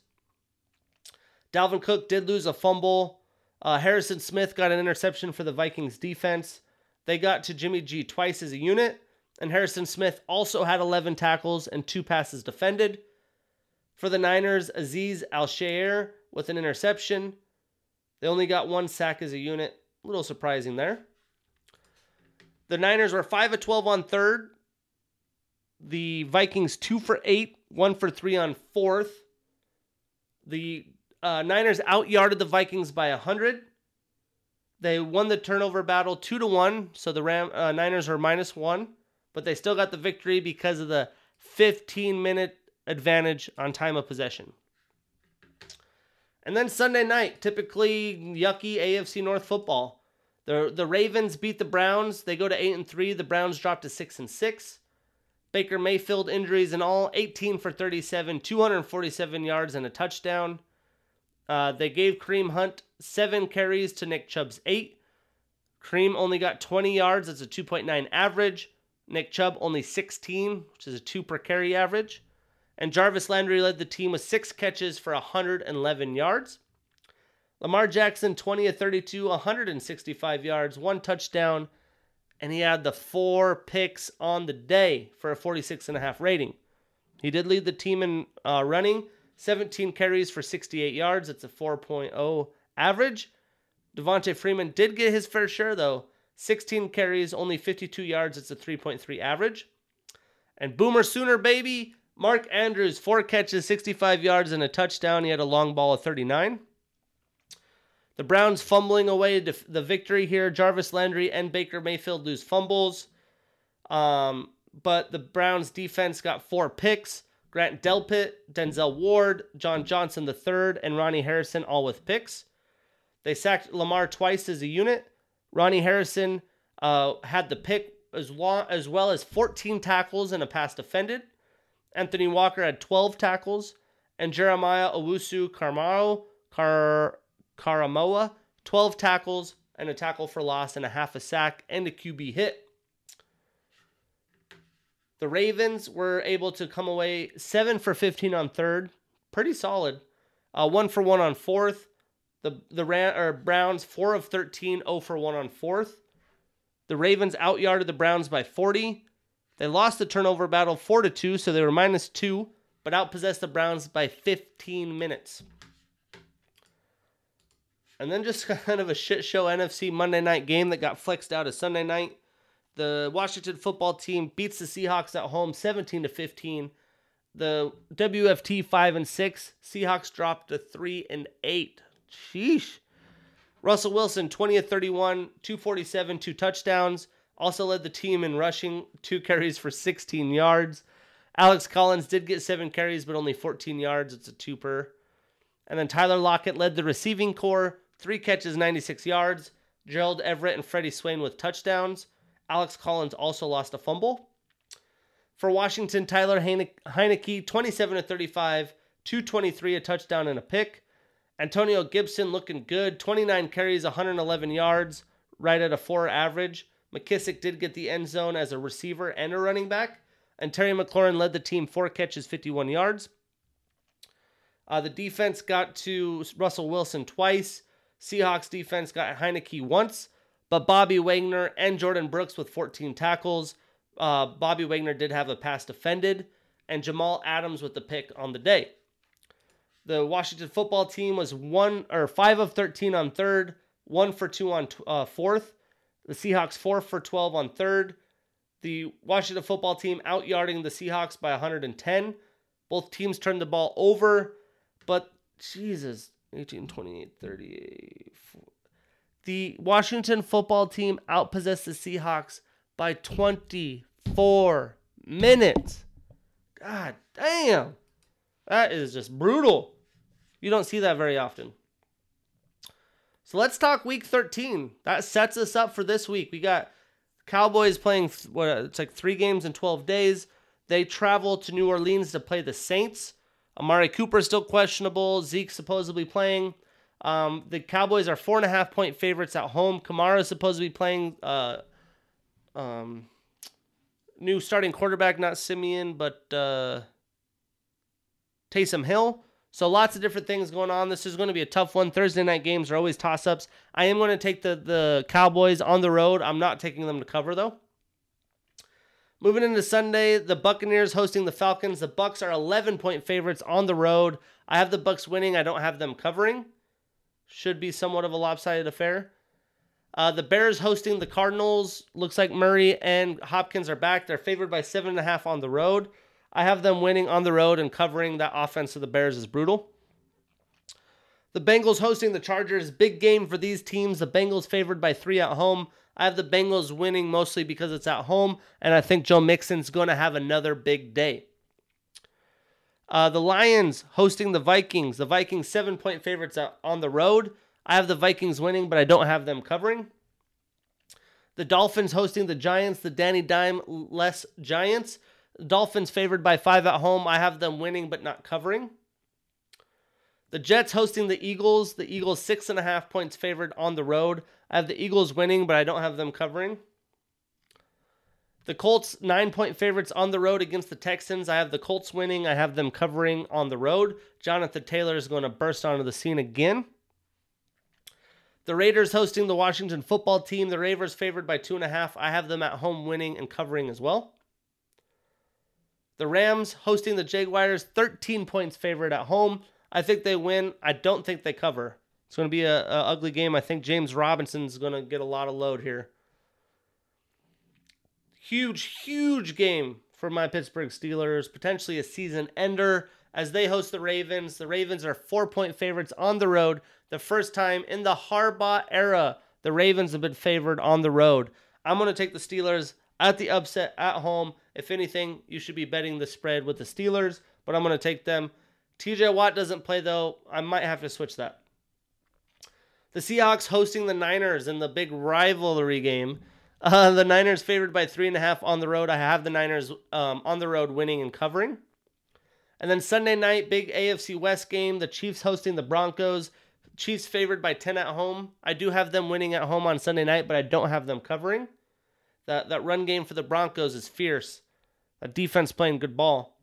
And then Monday night, huge, huge game in the AFC again. The Bills hosting the Patriots. Bills favored by two and a half. I have them winning at home and covering for that game. Ma, ma, ma, ma. A lot of NFL, man. Shit's getting down to the wire. It's going to be fun. It is going to be fun. We still have college football. We're getting to the end, to the bowl season, but we got it. Lots of fucking drama here. Zach Evans, the five star running back out of TCU, is transferring. Dillon Gabriel, the big time QB out of UCF, who, who lost his season early, is transferring as well. Um, there's going to be a lot of teams liking him. Billy Napier hired as the head coach at Florida. Um, Brian Kelly to LSU, and a big shocker as he leaves Notre Dame to go to the SEC. Meanwhile, this guy does not want any part of the SEC. Lincoln Riley goes to USC. As an Oklahoma fan, it's basically a dumpster fire. They lose all the commits that you could expect. Malachi Nelson, the number two quarterback from this year, decommits then commits to USC today. They also lose. Oklahoma loses a top linebacker, a receiver, a running back. Uh, Alex Grinch follows as well. Who's the future head coach? Who knows? Bob Stoops, the, the guy, though, filling in for the bowl game like it even matters at this point. But Oklahoma definitely in turmoil, as well as Notre Dame. But I feel like more so with Lincoln Riley. Brian Kelly, love him, great coach. But Lincoln Riley brings the best recruits. We were seeing that with him leaving. He's the quarterback whisperer. He gets the best quarterback damn near every year. Uh, Spencer Rattler announces his uh, transfer portal. Uh, Austin Stogner enters the transfer portal. Fingers crossed, Caleb Williams stays. We need you, man. Boomer Sooner. Be proud of the Oklahoma tradition. But what the fuck does this mean? I mean, for me, you see these head coaches you know, Lincoln Riley just spur the moment, left the team, doesn't finish out the bowl game. Um, you know, going to USC, talking about this being the new mecca of football. There's a lot of pros and cons, right? You see coaches like Gary Patterson, he built TCU. TCU would be nothing with him. They fired him before the season. So it's a business by the schools as well. Um, looking at what the USC had actually given um, Lincoln Riley is bonkers. He has 110 million. USC is buying both of his homes in Norman for over $500,000, uh, which is a million dollar bonus. It's $500,000 over the ask, asking price. They are buying a $6 million a home for him in LA, and he gets unlimited use of the private jet 24 7 for his family. So, yeah, they gave him the biggest offer. Um, but what I hate is that, you know, this is all a business first. It's going to be what it is, but it sucks. I mean, these kids were told that they were going to play, you know, at Oklahoma at Notre Dame with these coaches. They just bounce. Uh, it's just a sticky situation. It leaves the the you know the schools in flux, especially Oklahoma. Um, it, it's not a good situation. I want to be pissed at Lincoln Riley. I am pissed. You know he, he, you know why USC? The only reason that makes sense there is the money, and maybe he wants better weather. But the fact that he gets to go in the Pac 12, which is the easiest way to a college playoff, I get it. But it's brutal, man. Um, you know, Oklahoma had not expected him to be leaving anytime soon. And I'm sure Notre Dame didn't with Brian Kelly either. Uh, it's crazy that teams are going from A list team to another A list team. Um, you hate to see it, man. You really do. I, I, I saw the news and my stomach dropped. I wanted to be furious at Lincoln Riley. You try to look at it as his viewpoint it still just doesn't make a lot of sense to me. He wants to be in all the spotlight. He wants all the shine. Um, Colin Cowherd, you know, my favorite analyst, guy I look up to, talked about the network's going to love this. You know, the the West Coast doesn't have anything to showcase, right? Maybe the Rams at this point, maybe the Chargers, Justin Herbert, but USC being successful is the best thing and it's the best ratings. When USC was good back in the day, the ratings were through the roof because the East Coast and the West Coast, the time differences and the the way the ratings work, having the West Coast having solid um, numbers is going to be huge. It's going to be great for the program. It's going to be great for everyone except Oklahoma. But I, I expect, you know, Malachi Nelson and everybody else to follow Lincoln Riley. I expect uh, USC to be the, the cream of the crop of the Pac 12 and dominate, to be honest. I think they're going to be a, a dominant school, and it'll be interesting to see how they comp- compete with other divisions. Uh, but it's just, you know, some brutal moves in college football with those coaches. Uh, Washington ends up hiring Fresno State's Kalen DeBoer as head coach, and Virginia Tech hires Penn State's uh, ex defensive coordinator Frank Beamer. So yeah, what a fucking week, man. Whew. But we also have the new rankings. I'm not going to do overrated, underrated. It's pretty much the end of the year. I don't like Oklahoma, or yeah, I like Oklahoma State leapfrogging Notre Dame. I do not like Cincy falling past Alabama. They damn near lost to Auburn, man. You're going to give them the three spot that makes no sense. But at the end of the day, Georgia's going to blow them out, right? So most likely, if Oklahoma State beats Baylor, they should get in. Um, that'll be a debate between them and Bama. I think o- Oklahoma State would deserve it. Um, but that's what we're looking at the, the Final Four. It should be Oklahoma State, Georgia, Cincinnati, and who am I missing? Oh, and Michigan. So we'll see. It's going to be fun. At least we got some new blood in there, some changes, not the old traditional. No Ohio State. Uh, props to Michigan. Did not see that coming. But let's talk about the games. Ole Miss beating Mississippi, the Egg Bowl. Will Rogers, 38 of 58, 336 and a touchdown. I expected that to happen. I think Ole Miss has been underrated all year. Cincinnati smoking Eastern Carolina. Desmond Ridder, 17 of 28, 301 yards and two touchdowns. Iowa escaping Nebraska. The fact that Iowa's in the Big Ten championship still blows my mind, as I do not think highly of them. That offense is so broken. Uh, Utah's cruising through Colorado as expected. North Carolina State beating North Carolina. Tough loss for them. To me, in the biggest games of the year, Sam Howell has not shown out. Um, he has not led his team to victory, although he doesn't have a ton of weapons. But you know, losing to North Carolina State, that's a game you have to have. He was 14 to 26, 147, a touchdown and a pick. He ran the ball 18 times for 98 yards and two touchdowns. Um, I picked North Carolina in that game. San Diego State beat Boise State uh, for the Mountain West. Arkansas cruises through Missouri as expected. Texas upends Kansas State in a little bit of a shocker here. Caleb Thompson, 17 and 23, 107 and a touchdown. No Bijan Robinson, no problem. Insert Roschon Johnson, 31 carries, 179 yards for a 5.8 average and a touchdown. The Longhorns, you know, finishing on some momentum.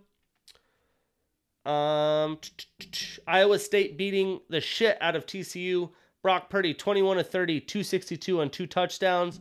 Future NFL stud Breece Hall, 18 for two, 18 carries, 242 yards, and three tutties. And Xavier Hutchinson, seven catches for 107. Cougar fans unite. The Apple Cup finally changes the course. Washington State just straight demolishes Washington. You know, family Husky fans are watching that. And they made Borghi and de Laura look like NFL caliber players. de Laura was 27 to 32, 245 yards. Borghi, I think, had the all time Pac 12 or Washington State touchdown record 22 carries, 129 yards, and two touchdowns. And that was all before Saturday.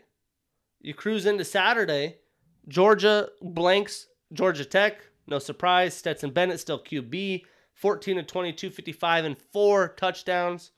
Michigan demolishes Ohio State. What a shocker. CJ Stroud, 34 of 49, 394, and two touchdowns. Haskins with 28 carries for 169 yards and five touchdowns. Um, Auburn barely loses to Alabama in overtime. Not one overtime, not two overtimes, but four overtimes. And they let them leapfrog Cincy. What in the world?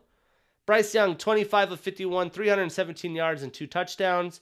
Uh, John Metchie the third, 13 catches, 150 yards. Notre Dame easily beat Stanford 45 to 14. Jake Coan 26 to 35, 345 and two tutties. Oklahoma State upends the rivalry just like the Apple Cup finally changed the course of Bedlam. They beat Oklahoma 37 to 33. Uh, a close game, a wild game, right? Muffed punts into touchdowns, crazy broken coverages. Both teams had their chances.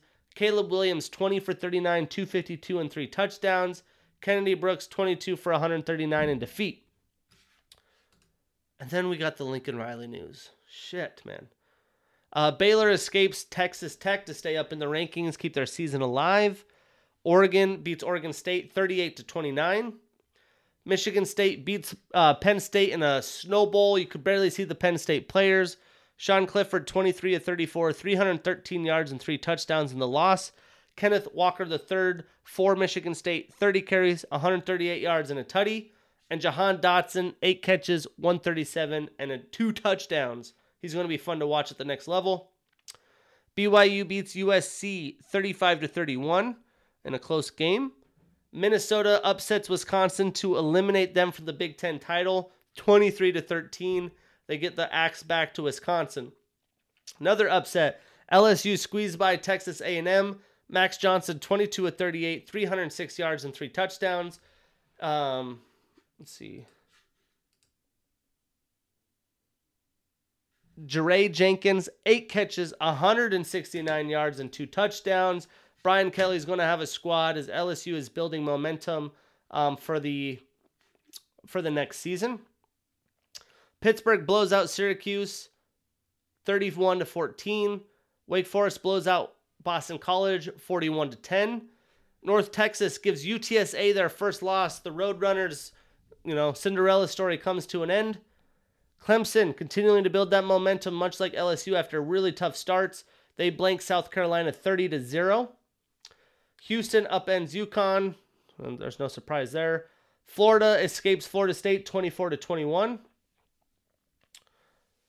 Army beat Liberty 31 to 16. Malik Willis, the high prospect quarterback, 24 of 46, 305 yards and a touchdown. Miami beats Duke 47 to 10. This Tyler Van Dyke kid showing out 34 for 49, 381 and three touchdowns. I'm assuming he'll be the future starting quarterback at Miami at the U. My poor Wyoming Cowboys losing to Hawaii, to the frickin' Hawaii Rainbow Warriors 38 to 14.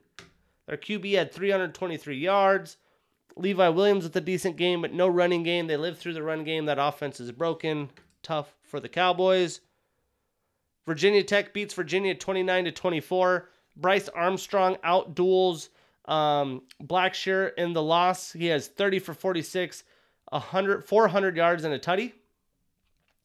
Tulsa upsets SMU. Uh, Tanner Mordecai 26 for 46, 298 and a tutty. And what a week we had, man. Rivalry week. A lot happening in sports. You had rivalry week. We are preparing for the football playoff. The NFL is chaos. You have the hot stove. We haven't even talked about it yet. You have the coaching changes. It was bonkers. So, what do we got this week? On Friday, we have Oregon taking on Utah. Utah blew them out at home. Can they change the course? We will see. On Saturday, Oklahoma State taking on Baylor in the morning. This is Oklahoma State's path to the playoff. Louisiana taking on Appalachian State for the Sun Belt Conference Championship. That should be a doozy. Appalachian State favored by three on the road. I'm going to take Louisiana. Well, their coach left, so I don't know if his, their coach is coaching. If he's not, I might change it. Alabama hosting Georgia. That's the one that everyone has circled. 1 p.m. Pacific on CBS. Uh, let's go, dogs. Cincinnati hosting Houston. Try to keep their postseason hopes alive at 1 o'clock Pacific as well. Iowa hosting Michigan. This should be a blowout. Michigan's favored by 10.5 on the road. Michigan's offense is trash. Uh, Wake Forest for the ACC championship against Pittsburgh. This should be a fun one. Pittsburgh favored by three on the road. I'm taking Pitt. We have some big games set up. Then the bowl games will be announced, and then the playoff will be locked in. We're getting to the nitty gritty. We're getting to the nitty gritty. But let's talk UFC, baby. We had a UFC card and we have another one, a solid one coming up. Uh, we didn't have a UFC card. We have one coming up this weekend. But the announcement that boggled my mind Kamaru Usman with a broken hand three weeks before that Covington fight in MSG. And he said he didn't even throw it until warm ups of the fight. A lot of guys would have pulled out. You are a true champion. You never cease to amaze. You're going to be the pound for pound one of the best fighters of all time. That is insane. You know, what's tough about fighting is you don't get paid with all that hard work, the training camp, the cuts, and everything you do. He broke his hand three weeks, right? That's a lot of preparation and time. Um, but a lot of fighters want to do that. And he threw those hands well. He threw those hands well. Uh, he, he, you know, clearly is better than uh, Colby. That's just a, a wild thing to see. Edson Barboza against Bryce Thug Nasty Mitchell. Camo shorts and all is coming back. That's going to be a fun, fun fight as Mitchell's undefeated and Barboza, we all know of him being a badass. Another badass fight. Holy shit. For the true number one contender in the toughest class in the UFC, we have Beneil Dariush taking on Islam Makhachev. We'll see what changes, but I think I'm taking Dariush. There's Islam is shown to be, you know, human against some good strikers, but Dariush is good everywhere. He's going to be a problem. And surprising news Kevin Lee cut from the UFC. He got suspended for an Adderall prescription thing. You know, he's taken some losses, but he's going to be the best fighter in his class to anywhere he goes. I assume he goes to Bellator, but he could still go to the PFL as well. Beneil Dariush and Islam are going to be headlining a fight night card in February. And on that card, we're going to get Arman Tsarukyan versus Joel Al Alvarez, who just showed out. That's going to be a fun, fun fight.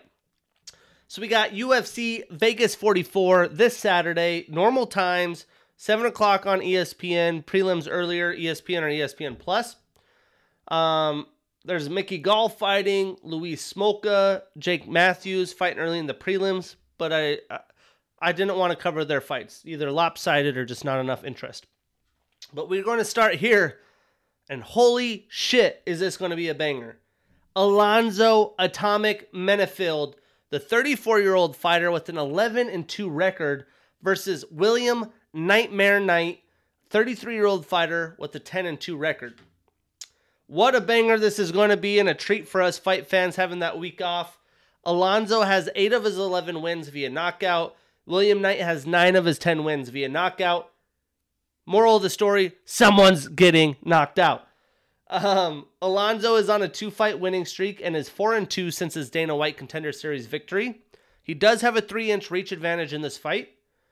Meanwhile, Williams is on a one fight winning streak. He is 2 and 1 in the UFC since his Dana White Contender Series victory. But to me, you know, both Dana White Contender Series victories, getting some momentum in the UFC, knocking people out or getting knocked out. This is a true 50 50 fight, but the winner is going to be right outside the top 15 rankings in the light heavyweight division. And the, this is probably the biggest fight of their career. Both fighters have already tw- fought twice this year as well, but I'm going to take Alonzo based off stiffer competition that he's faced. But this is going to be a tough one. It was a tough one to pick, but I'm taking Alonzo. Put it on the parlay, mark it down, and let's get that bread. We have Manel, Starboy Cape, Kape, 28 years old, with a 16 and 6 record, taking on Zhalgas Zhumagulov, 33 years old, with the 14 and 5 record. This is a big fight for both fighters in the flyweight division, not, not, the, not the deepest of divisions, but a win here is going to give them great momentum within the UFC. Cop or has fought in both flyweight and bantamweight.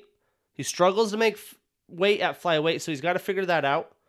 But he does have a two and a half reach advantage. He is one and two in the UFC, and 10 of his 16 wins are via knockout, which is pretty impressive in flyweight. You don't see a lot of guys knocking people out in flyweight. Zhalgas is one and two in the UFC as well. I like Kape here. This is going to be a fun fight. Kape's cape, I can't remember exactly how to say it. He's got potential. He's shown it. He's got the athleticism and and and the a, a tremendous amount of power for the flyweight division. So as long as he doesn't go for the finish, fall short and gas himself, I see him finishing this fight with the KO. Put it on the parlay, mark it down, and let's get that bread. And then we have Maki Coconut Bombs Pitolo, the 31 year old fighter with a 13 and 8 record, taking on Dusko Thunder Todorovic, 27 years old with a 10 and 2 record. Now, Dusko is an orthodox fighter. He's a black belt in BJJ and Taekwondo. Six of his 10 wins are via knockout. He is 1 and 2 in the UFC since his Dana White Contender Series victory. He's already fought twice this year. Meanwhile, Pitolo, he is 1 and 4 in the UFC since his Dana White Contender Series victory. And as I always say, you can't lose 3 to 4 in a row. You want to make a living in the UFC.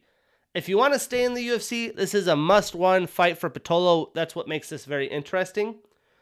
I've really liked Dusko since I've seen him come on the scene when he fought Punahele Soriano, and I like him to continually grow and evolve and evolve. I expect him to get the job done here and get back in the win column, put him on that parlay, mark it down, and let's get that bread. And then we have Brendan All In Allen, the 25 year old stud with a 17 and 4 record. He's taking on Chris Action Man Curtis, the 34 year old fighter with a 20 and 5 record, who just fought at MSG. Now, this is a short notice fill in fight, but it's going to be a very interesting matchup. Brendan, he trains out of Sanford with some dogs. Sanford MMA, he's a black belt in BJJ. He is on a two fight winning streak, and nine of his 17 wins are via submission. He's very well rounded and good on his uh, on jiu-jitsu. Curtis is on a six fight winning streak. One of those in the UFC that just happened uh, November 6th. And in that fight, he was getting scorched by a very, very good Phil Hawes, but caught him with that perfect counter to end the, the fight with the TKO. He was a great post fight interview. You know, he has a great journeyman story. He's been through multiple promotions, tried to get to the UFC, didn't, fell short, finally gets to MMA, puts on a counter shot in MSG, and is just, it was awesome. But he's fa- fighting Allen here. Allen, although young, is the more well rounded fighter, but Chris has 35 professional fights, so he's very well experienced. And especially in that moment like the Phil Hawes where he's getting scorched, he has enough power to finish the fight. So if Allen could get Chris Chris down, I expect him to take this fight easily, but you got to watch out for that power. It's the real deal. I'm taking Brendan in my parlay. Mark it down and let's get that bread. And then we have this fight. Oh boy, what a fight here. We have Jim Crute, 25 years old with a 12 and 2 record and the number 13 next to his name, taking on Jamal Sweet Dreams Hill, 30 years old with an 8 and 1 record and the number 14 next to his name. Little ranked matchup. You know, this is a this is another banger. And from some guys that just like to let it loose and let it fly. Jimmy is an orthodox fighter, a black belt in BJJ and judo. He lost his last fight against Anthony Smith. You know, we love me some Lionheart, so he is looking to rebound. Uh, he is 4 and 2 in the UFC since his Dana White Contender Series victory. Meanwhile, Hill is a blue belt in BJJ. Four of his eight wins are via knockout, and he is 2 1 and 1 since, enter, since his Dana White, uh, Dana White Contender Series victory. But much like Allen, Curtis, uh, much like the Allen versus Curtis fight, Hill has that big knockout power, like nasty knockout power. But I like the overall game of Crute. Uh, and the fight, he just can't get into a firefight. He has to fight his fight. He can't catch that, that smoke. That's going to be tough for him. But I do like him. He is more well rounded. Give me Crute, put him on the parlay, and let's get that bread. And then we got the vets, the old guys, the, the guys that have seen a little bit of everything. We got Clay the Carpenter Guida, 39 years old, with the 36 and 18 record, versus Leonardo Santos, 41 years old, with an 18 5 and 1 record. This is going to be a fun fight, uh, vet fight here. Guida is literally the truest OG ever. He's fighting out of Strikeforce. He's fought in WEC. He's fought in King of the Cage. Pretty much everywhere, man. His nickname is the Carpenter, and that showcases who he is his work ethic, his relentlessness. He has been a true must see fighter majority of his career, in my opinion. Now, both of these fighters, though, obviously, are past their prime. Guida is an orthodox fighter out of Team Alpha Male. He is a tough alum. He lost his last fight and is one and four in his last four. He has actually fought twice this year. Meanwhile, Santos, he lost his last fight to Grant Dawson, and that was after a 12 fight winning streak, even though, you know, he had a draw in between. But he had a very impressive uh, streak before losing to Grant Dawson. He is a fourth degree black belt in BJJ. He is a Ultimate Fighter a Brazil alum, and he has a five inch reach advantage in this fight. This is a pretty even fight for me, but on the ground, I think Santos will have the advantage on the mat. So I'm going to take Santos and potentially Guida's last UFC fight. I'm taking Santos. Put him on. I, am I'm, I'm not going to put this on the parlay if I don't have to, uh, but we'll see what happens. And then we have the co-main event of these two big prospects that are probably going to be the winner of this will probably be fighting for the title within the next year or so.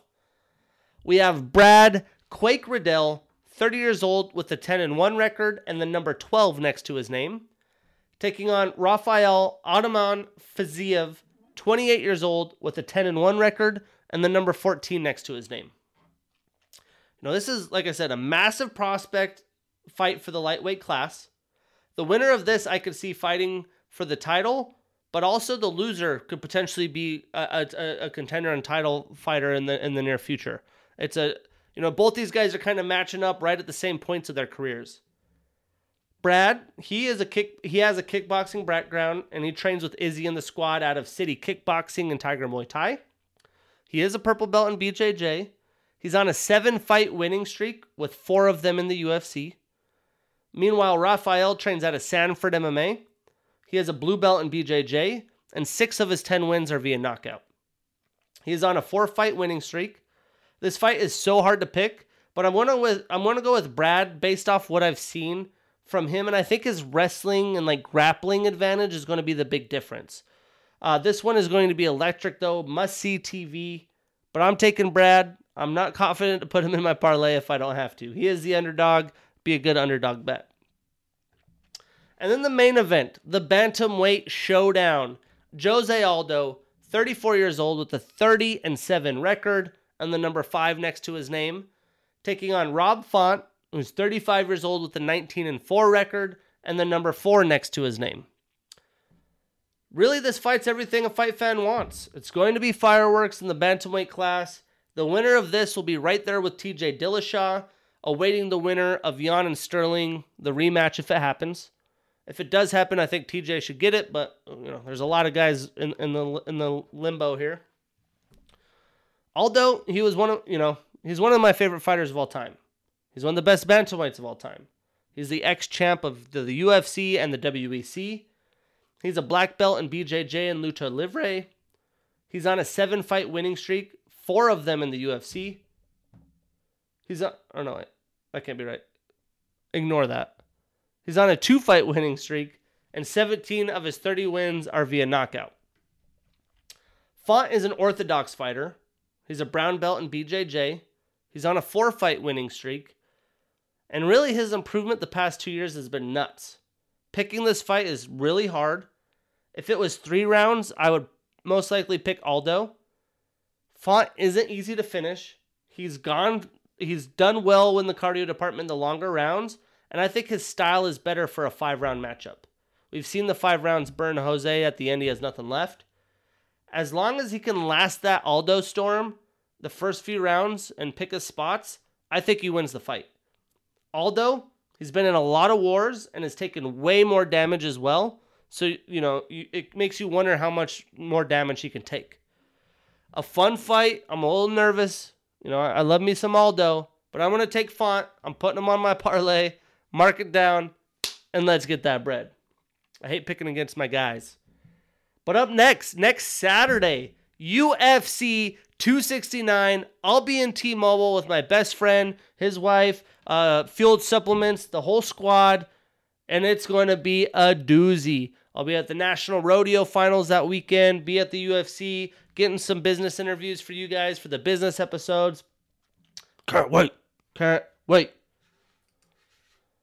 All right. God damn, what a show we got today. We got some NBA. We got some NBA. Um, some news around the league. Brutal, brutal news for the Denver Nuggets. This guy was going to be the guy that was going to take them to the next level. But Michael Porter Jr. has been known with his back injuries, having an issue. He's out for the year. Tough, tough loss for the Nuggets.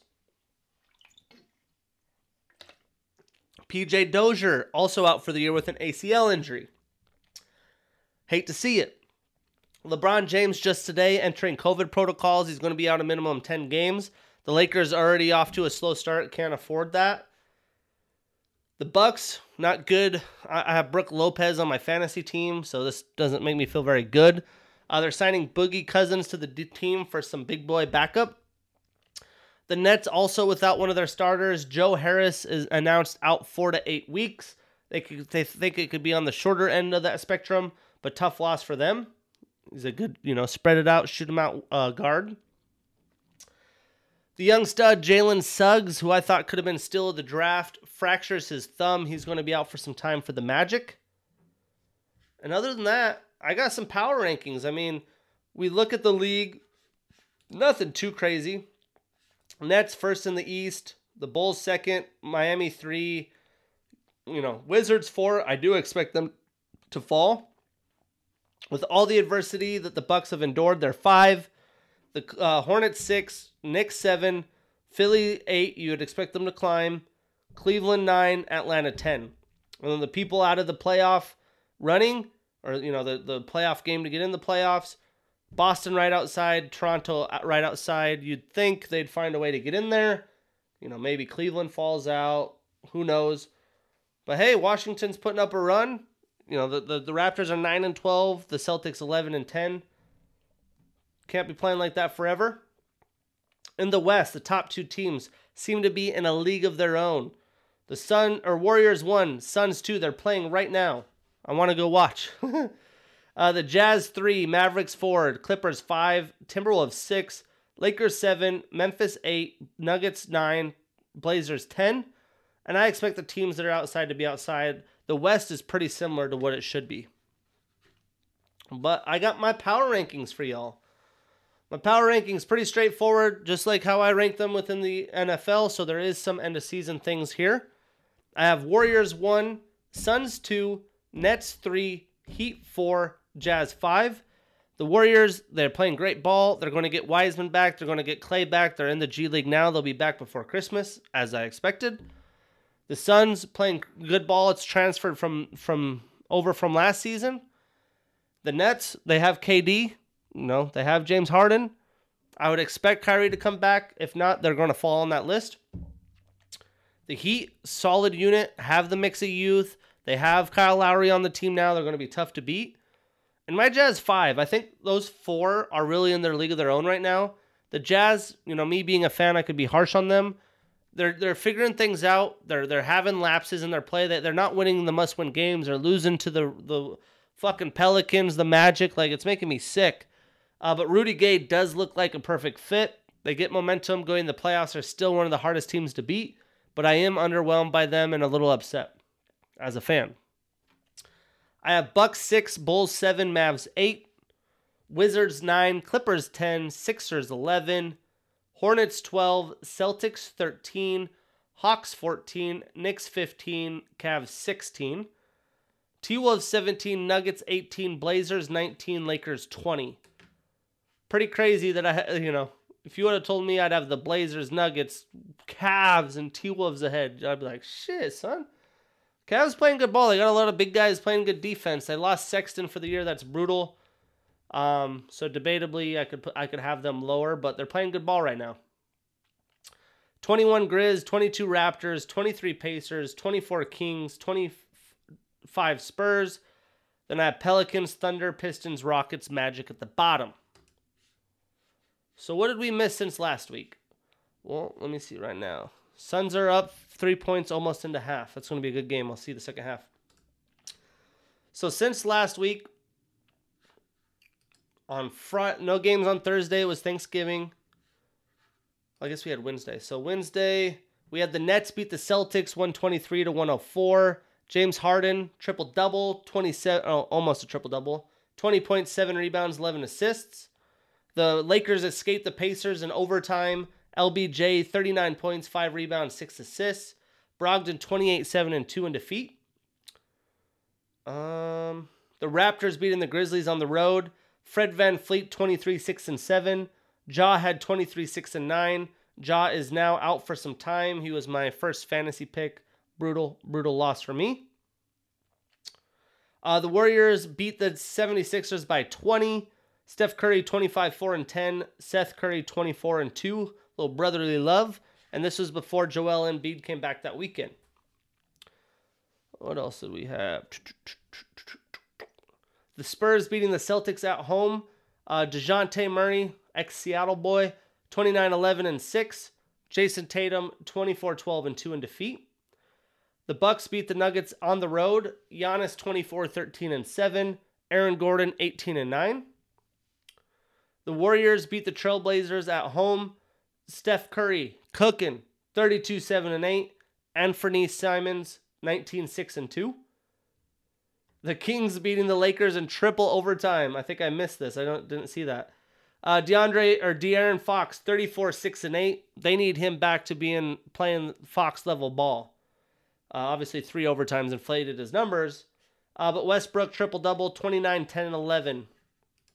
On Saturday, the Suns beat the Nets on the road. Devin Booker, 30 points, one rebound, four assists. KD, 39, 9, and 7. Big win for the Suns on the road. They're hot, man. Hot as the sun.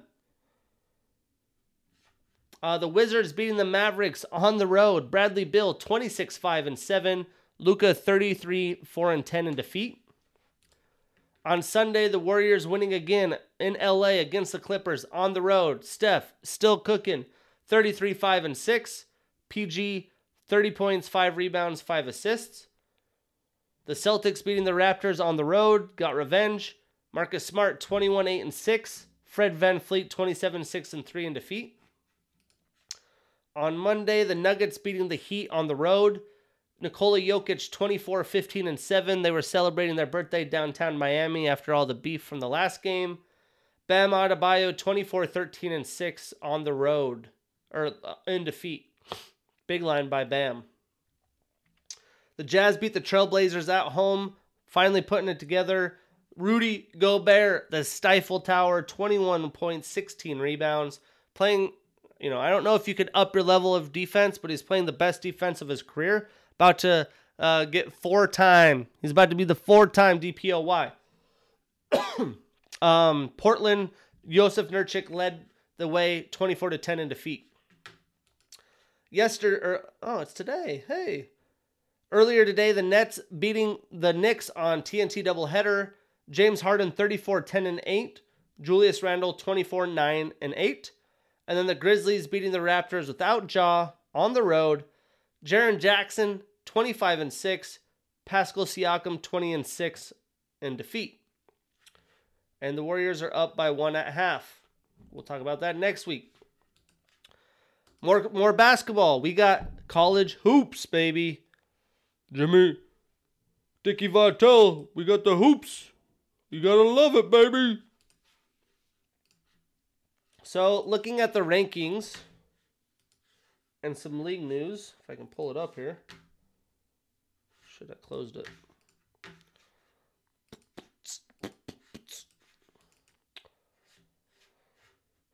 College hoops, man, we got some squads this year. Last year, I feel like, you know, Baylor, Gonzaga was there, but there's a there's a good amount of some solid fucking squads this far. It's hella early. We'll see what happens, but I'm liking it. It's to be a fun March Madness because a lot of these teams are either already playing good, really good ball. I don't see how they can improve, or they have a lot that they can improve. So looking at the rankings, I definitely think Texas is overrated. You know, again, maybe it's that they burned me in the tournament last year, but I don't see them with the playmakers that they have. They don't have the Mo- Evan Mobley anymore. Um, they don't have some of their playmakers, and I just don't. I just even looking at the scores, I, it just doesn't feel right. Doesn't seem like they're playing high level ball. You know, they are 4 and 1 ranked number 7, so I think they're overrated. Uh, BYU at 12, they're 6 and 0. They moved up 6 spots. I think they're overrated. Uh, Houston as well. Houston's 15. They dropped 3 spots.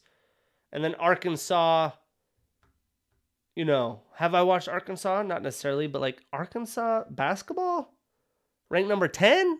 Shoot, uh, you know, that's like almost I don't believe it until I see it. Uh, but the new top teams obviously easily access. You've probably already seen it. Duke number one, seven and zero, big big win against Zaga. We'll talk about it. Purdue number two, Zaga three, Baylor four, UCLA five, Villanova six. All six of those teams, I think anyone could win it. To be honest, I would say Baylor probably is out of that. I, I have five solid teams. Duke, Purdue, Zaga, UCLA, Nova, all are going to be dead ass tough to beat. I do think UConn's underrated still. Uh, UConn's a fun team. They did drop a game, uh, but I do think they are underrated. So let's talk about what's happened since last week. Well, on Wednesday last week, Houston destroyed Oregon. They said, "Yo, yo, overrated, bruh." Um, Oregon is three and three now. Houston five and one. Um, not really anything that sticks out on the box score. The Houston squad was led by Fabian White Jr., 15.7 rebounds. He was 3 for 6 from downtown. Uh, UConn beating Auburn in double overtime. This was a fun one. Uh, back and forth affair. UConn had a couple ballers. Adama Sanogo, he is a sophomore, had 30 points, six rebounds, uh, was did have eight turnovers, which isn't great. RJ Cole, though, stud. 47 minutes he played in this game, 24.6 assists. He was 5 of 10 from 3. And then they had Tyler Polley off the bench with 24 points as well. Again, double overtime, boosted their numbers a little bit. And for Auburn, KD Johnson, 27 points, 2 for 4 from 3 in defeat. Um, bum. Uh, Florida beating Ohio State 71 to 68. EJ Liddell leading the team per usual, 23 points in the loss. And for Florida, a well rounded team affair.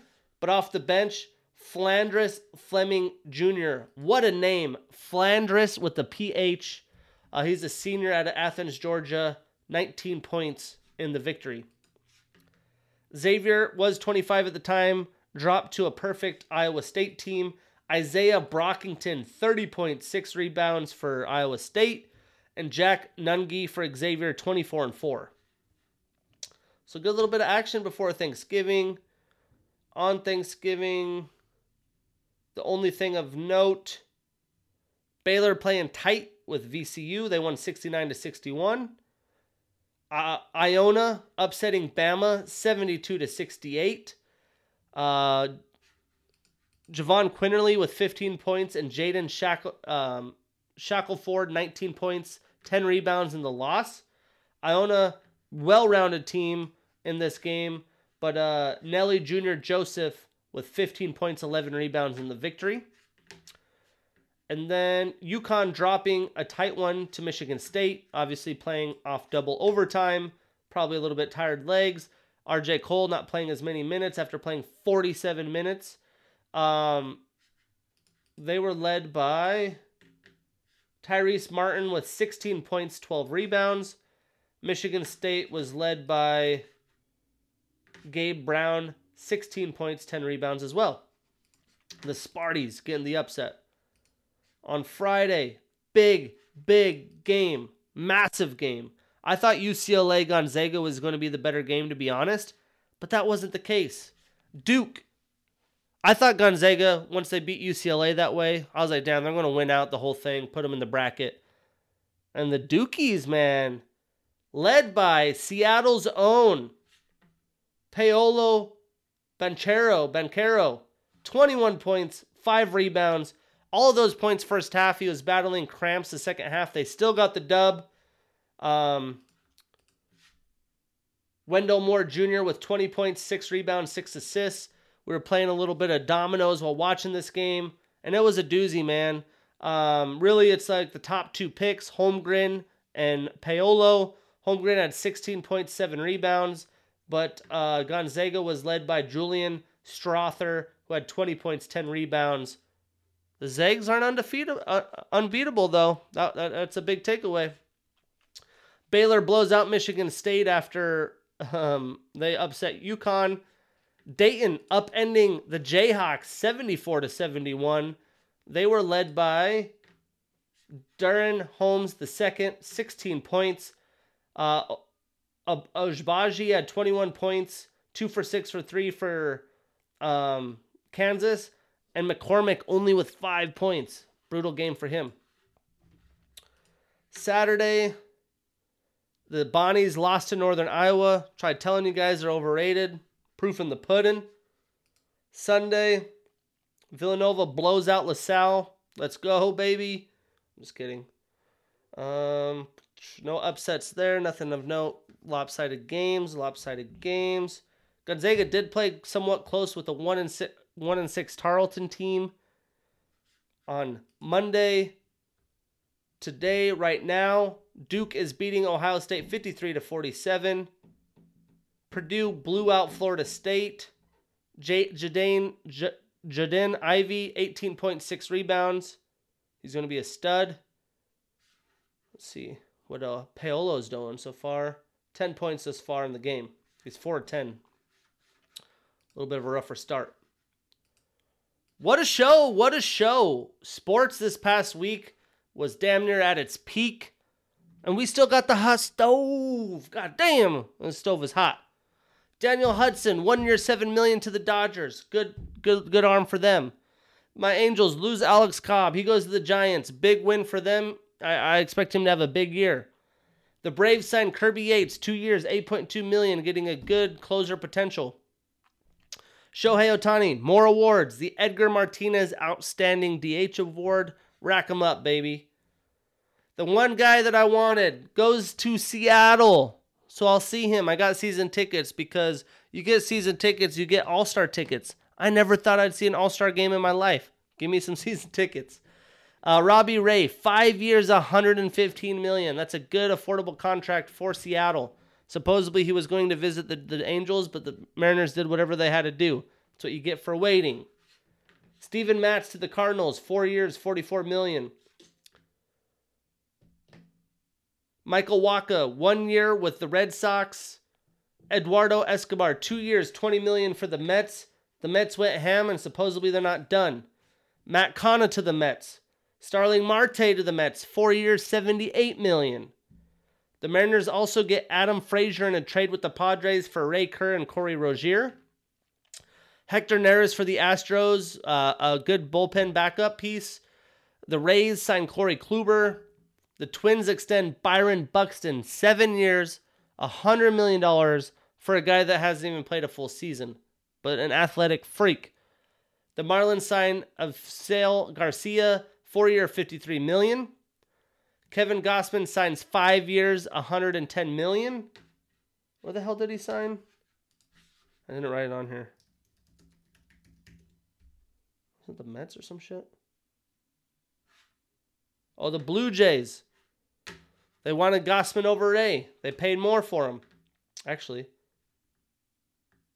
the, the Mariners paid more for him than they did for Gausman. So, shit, they might have snaked it.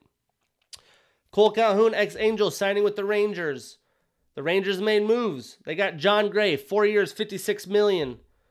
Uh, Max Scherzer to the Mets, three year, 130 million. The Angels signed potential two way star Michael Lorenzen. Supposedly he's going to be a, a pitcher in the rotation. We'll see. Corey Seager, 10 years, 325 million to the Rangers. The AF or the um, AL West making moves. Javi Baez to the Tigers, six year, 140 million. The Cubs signed Yan Gomes, two years, 13 million. That must mean that William Wilson Contreras is going to be traded. They also got Clint Frazier, who was released by the Yankees to a one year contract. Owners announced that they sneakily had two different baseballs and weight and shit last year. This is my biggest issue. The balls are so noticeably different from year to year. I have two different balls that I've got a home run ball and a foul ball from two different years. You could tell one's way slicker, more tighter laces, harder for pitchers. They tried two different balls. Like, dude, keep the fucking baseball the same. That's going to affect the play. It drives me nuts. And the fact that they did that sneakily blows my mind. But yeah, uh, Max Scherzer to the Mets. The Mets are spending. They're trying to compete. The Rangers deciding to try to go for it. I don't know how, like, as a analyst, how I feel about that if they're really going to be competitive, but it puts them in position. Uh, the Mariners making moves are going to be a solid team in the next year or two. And yeah, my Angels missing out on pitching. Fuck. Let's see right now. Any updates on Angels pitchers? The, the deadline's tonight. Nope. I don't see shit. Basketball, basketball. Yankees tender Gary Sanchez. damn it, dude. If I don't wake up to the Angels signing Marcus Stroman, I'm gonna be pissed. Or re-signing Raisel Iglesias. And then in some other news, of course, Messi, another Golden Goat. He got his Ballon d'Or award, which is the re- which is a record for seven, and he's the world's best player again. And the Penguins selling to Fenway Sports Group for nine hundred million dollars. Why them? Why them? That's all I gotta say. But that's it. Episode fifty-seven. I'm going to Vegas next week. UFC 269. Some business episodes coming your way. But again, check out fueledsupplements.com. You need some protein, you need some subs, you need to sleep better, you need some, you know, some greens, whatever it is. Check them out. Use my promotion code buckets for 15% off, and we'll see y'all next week.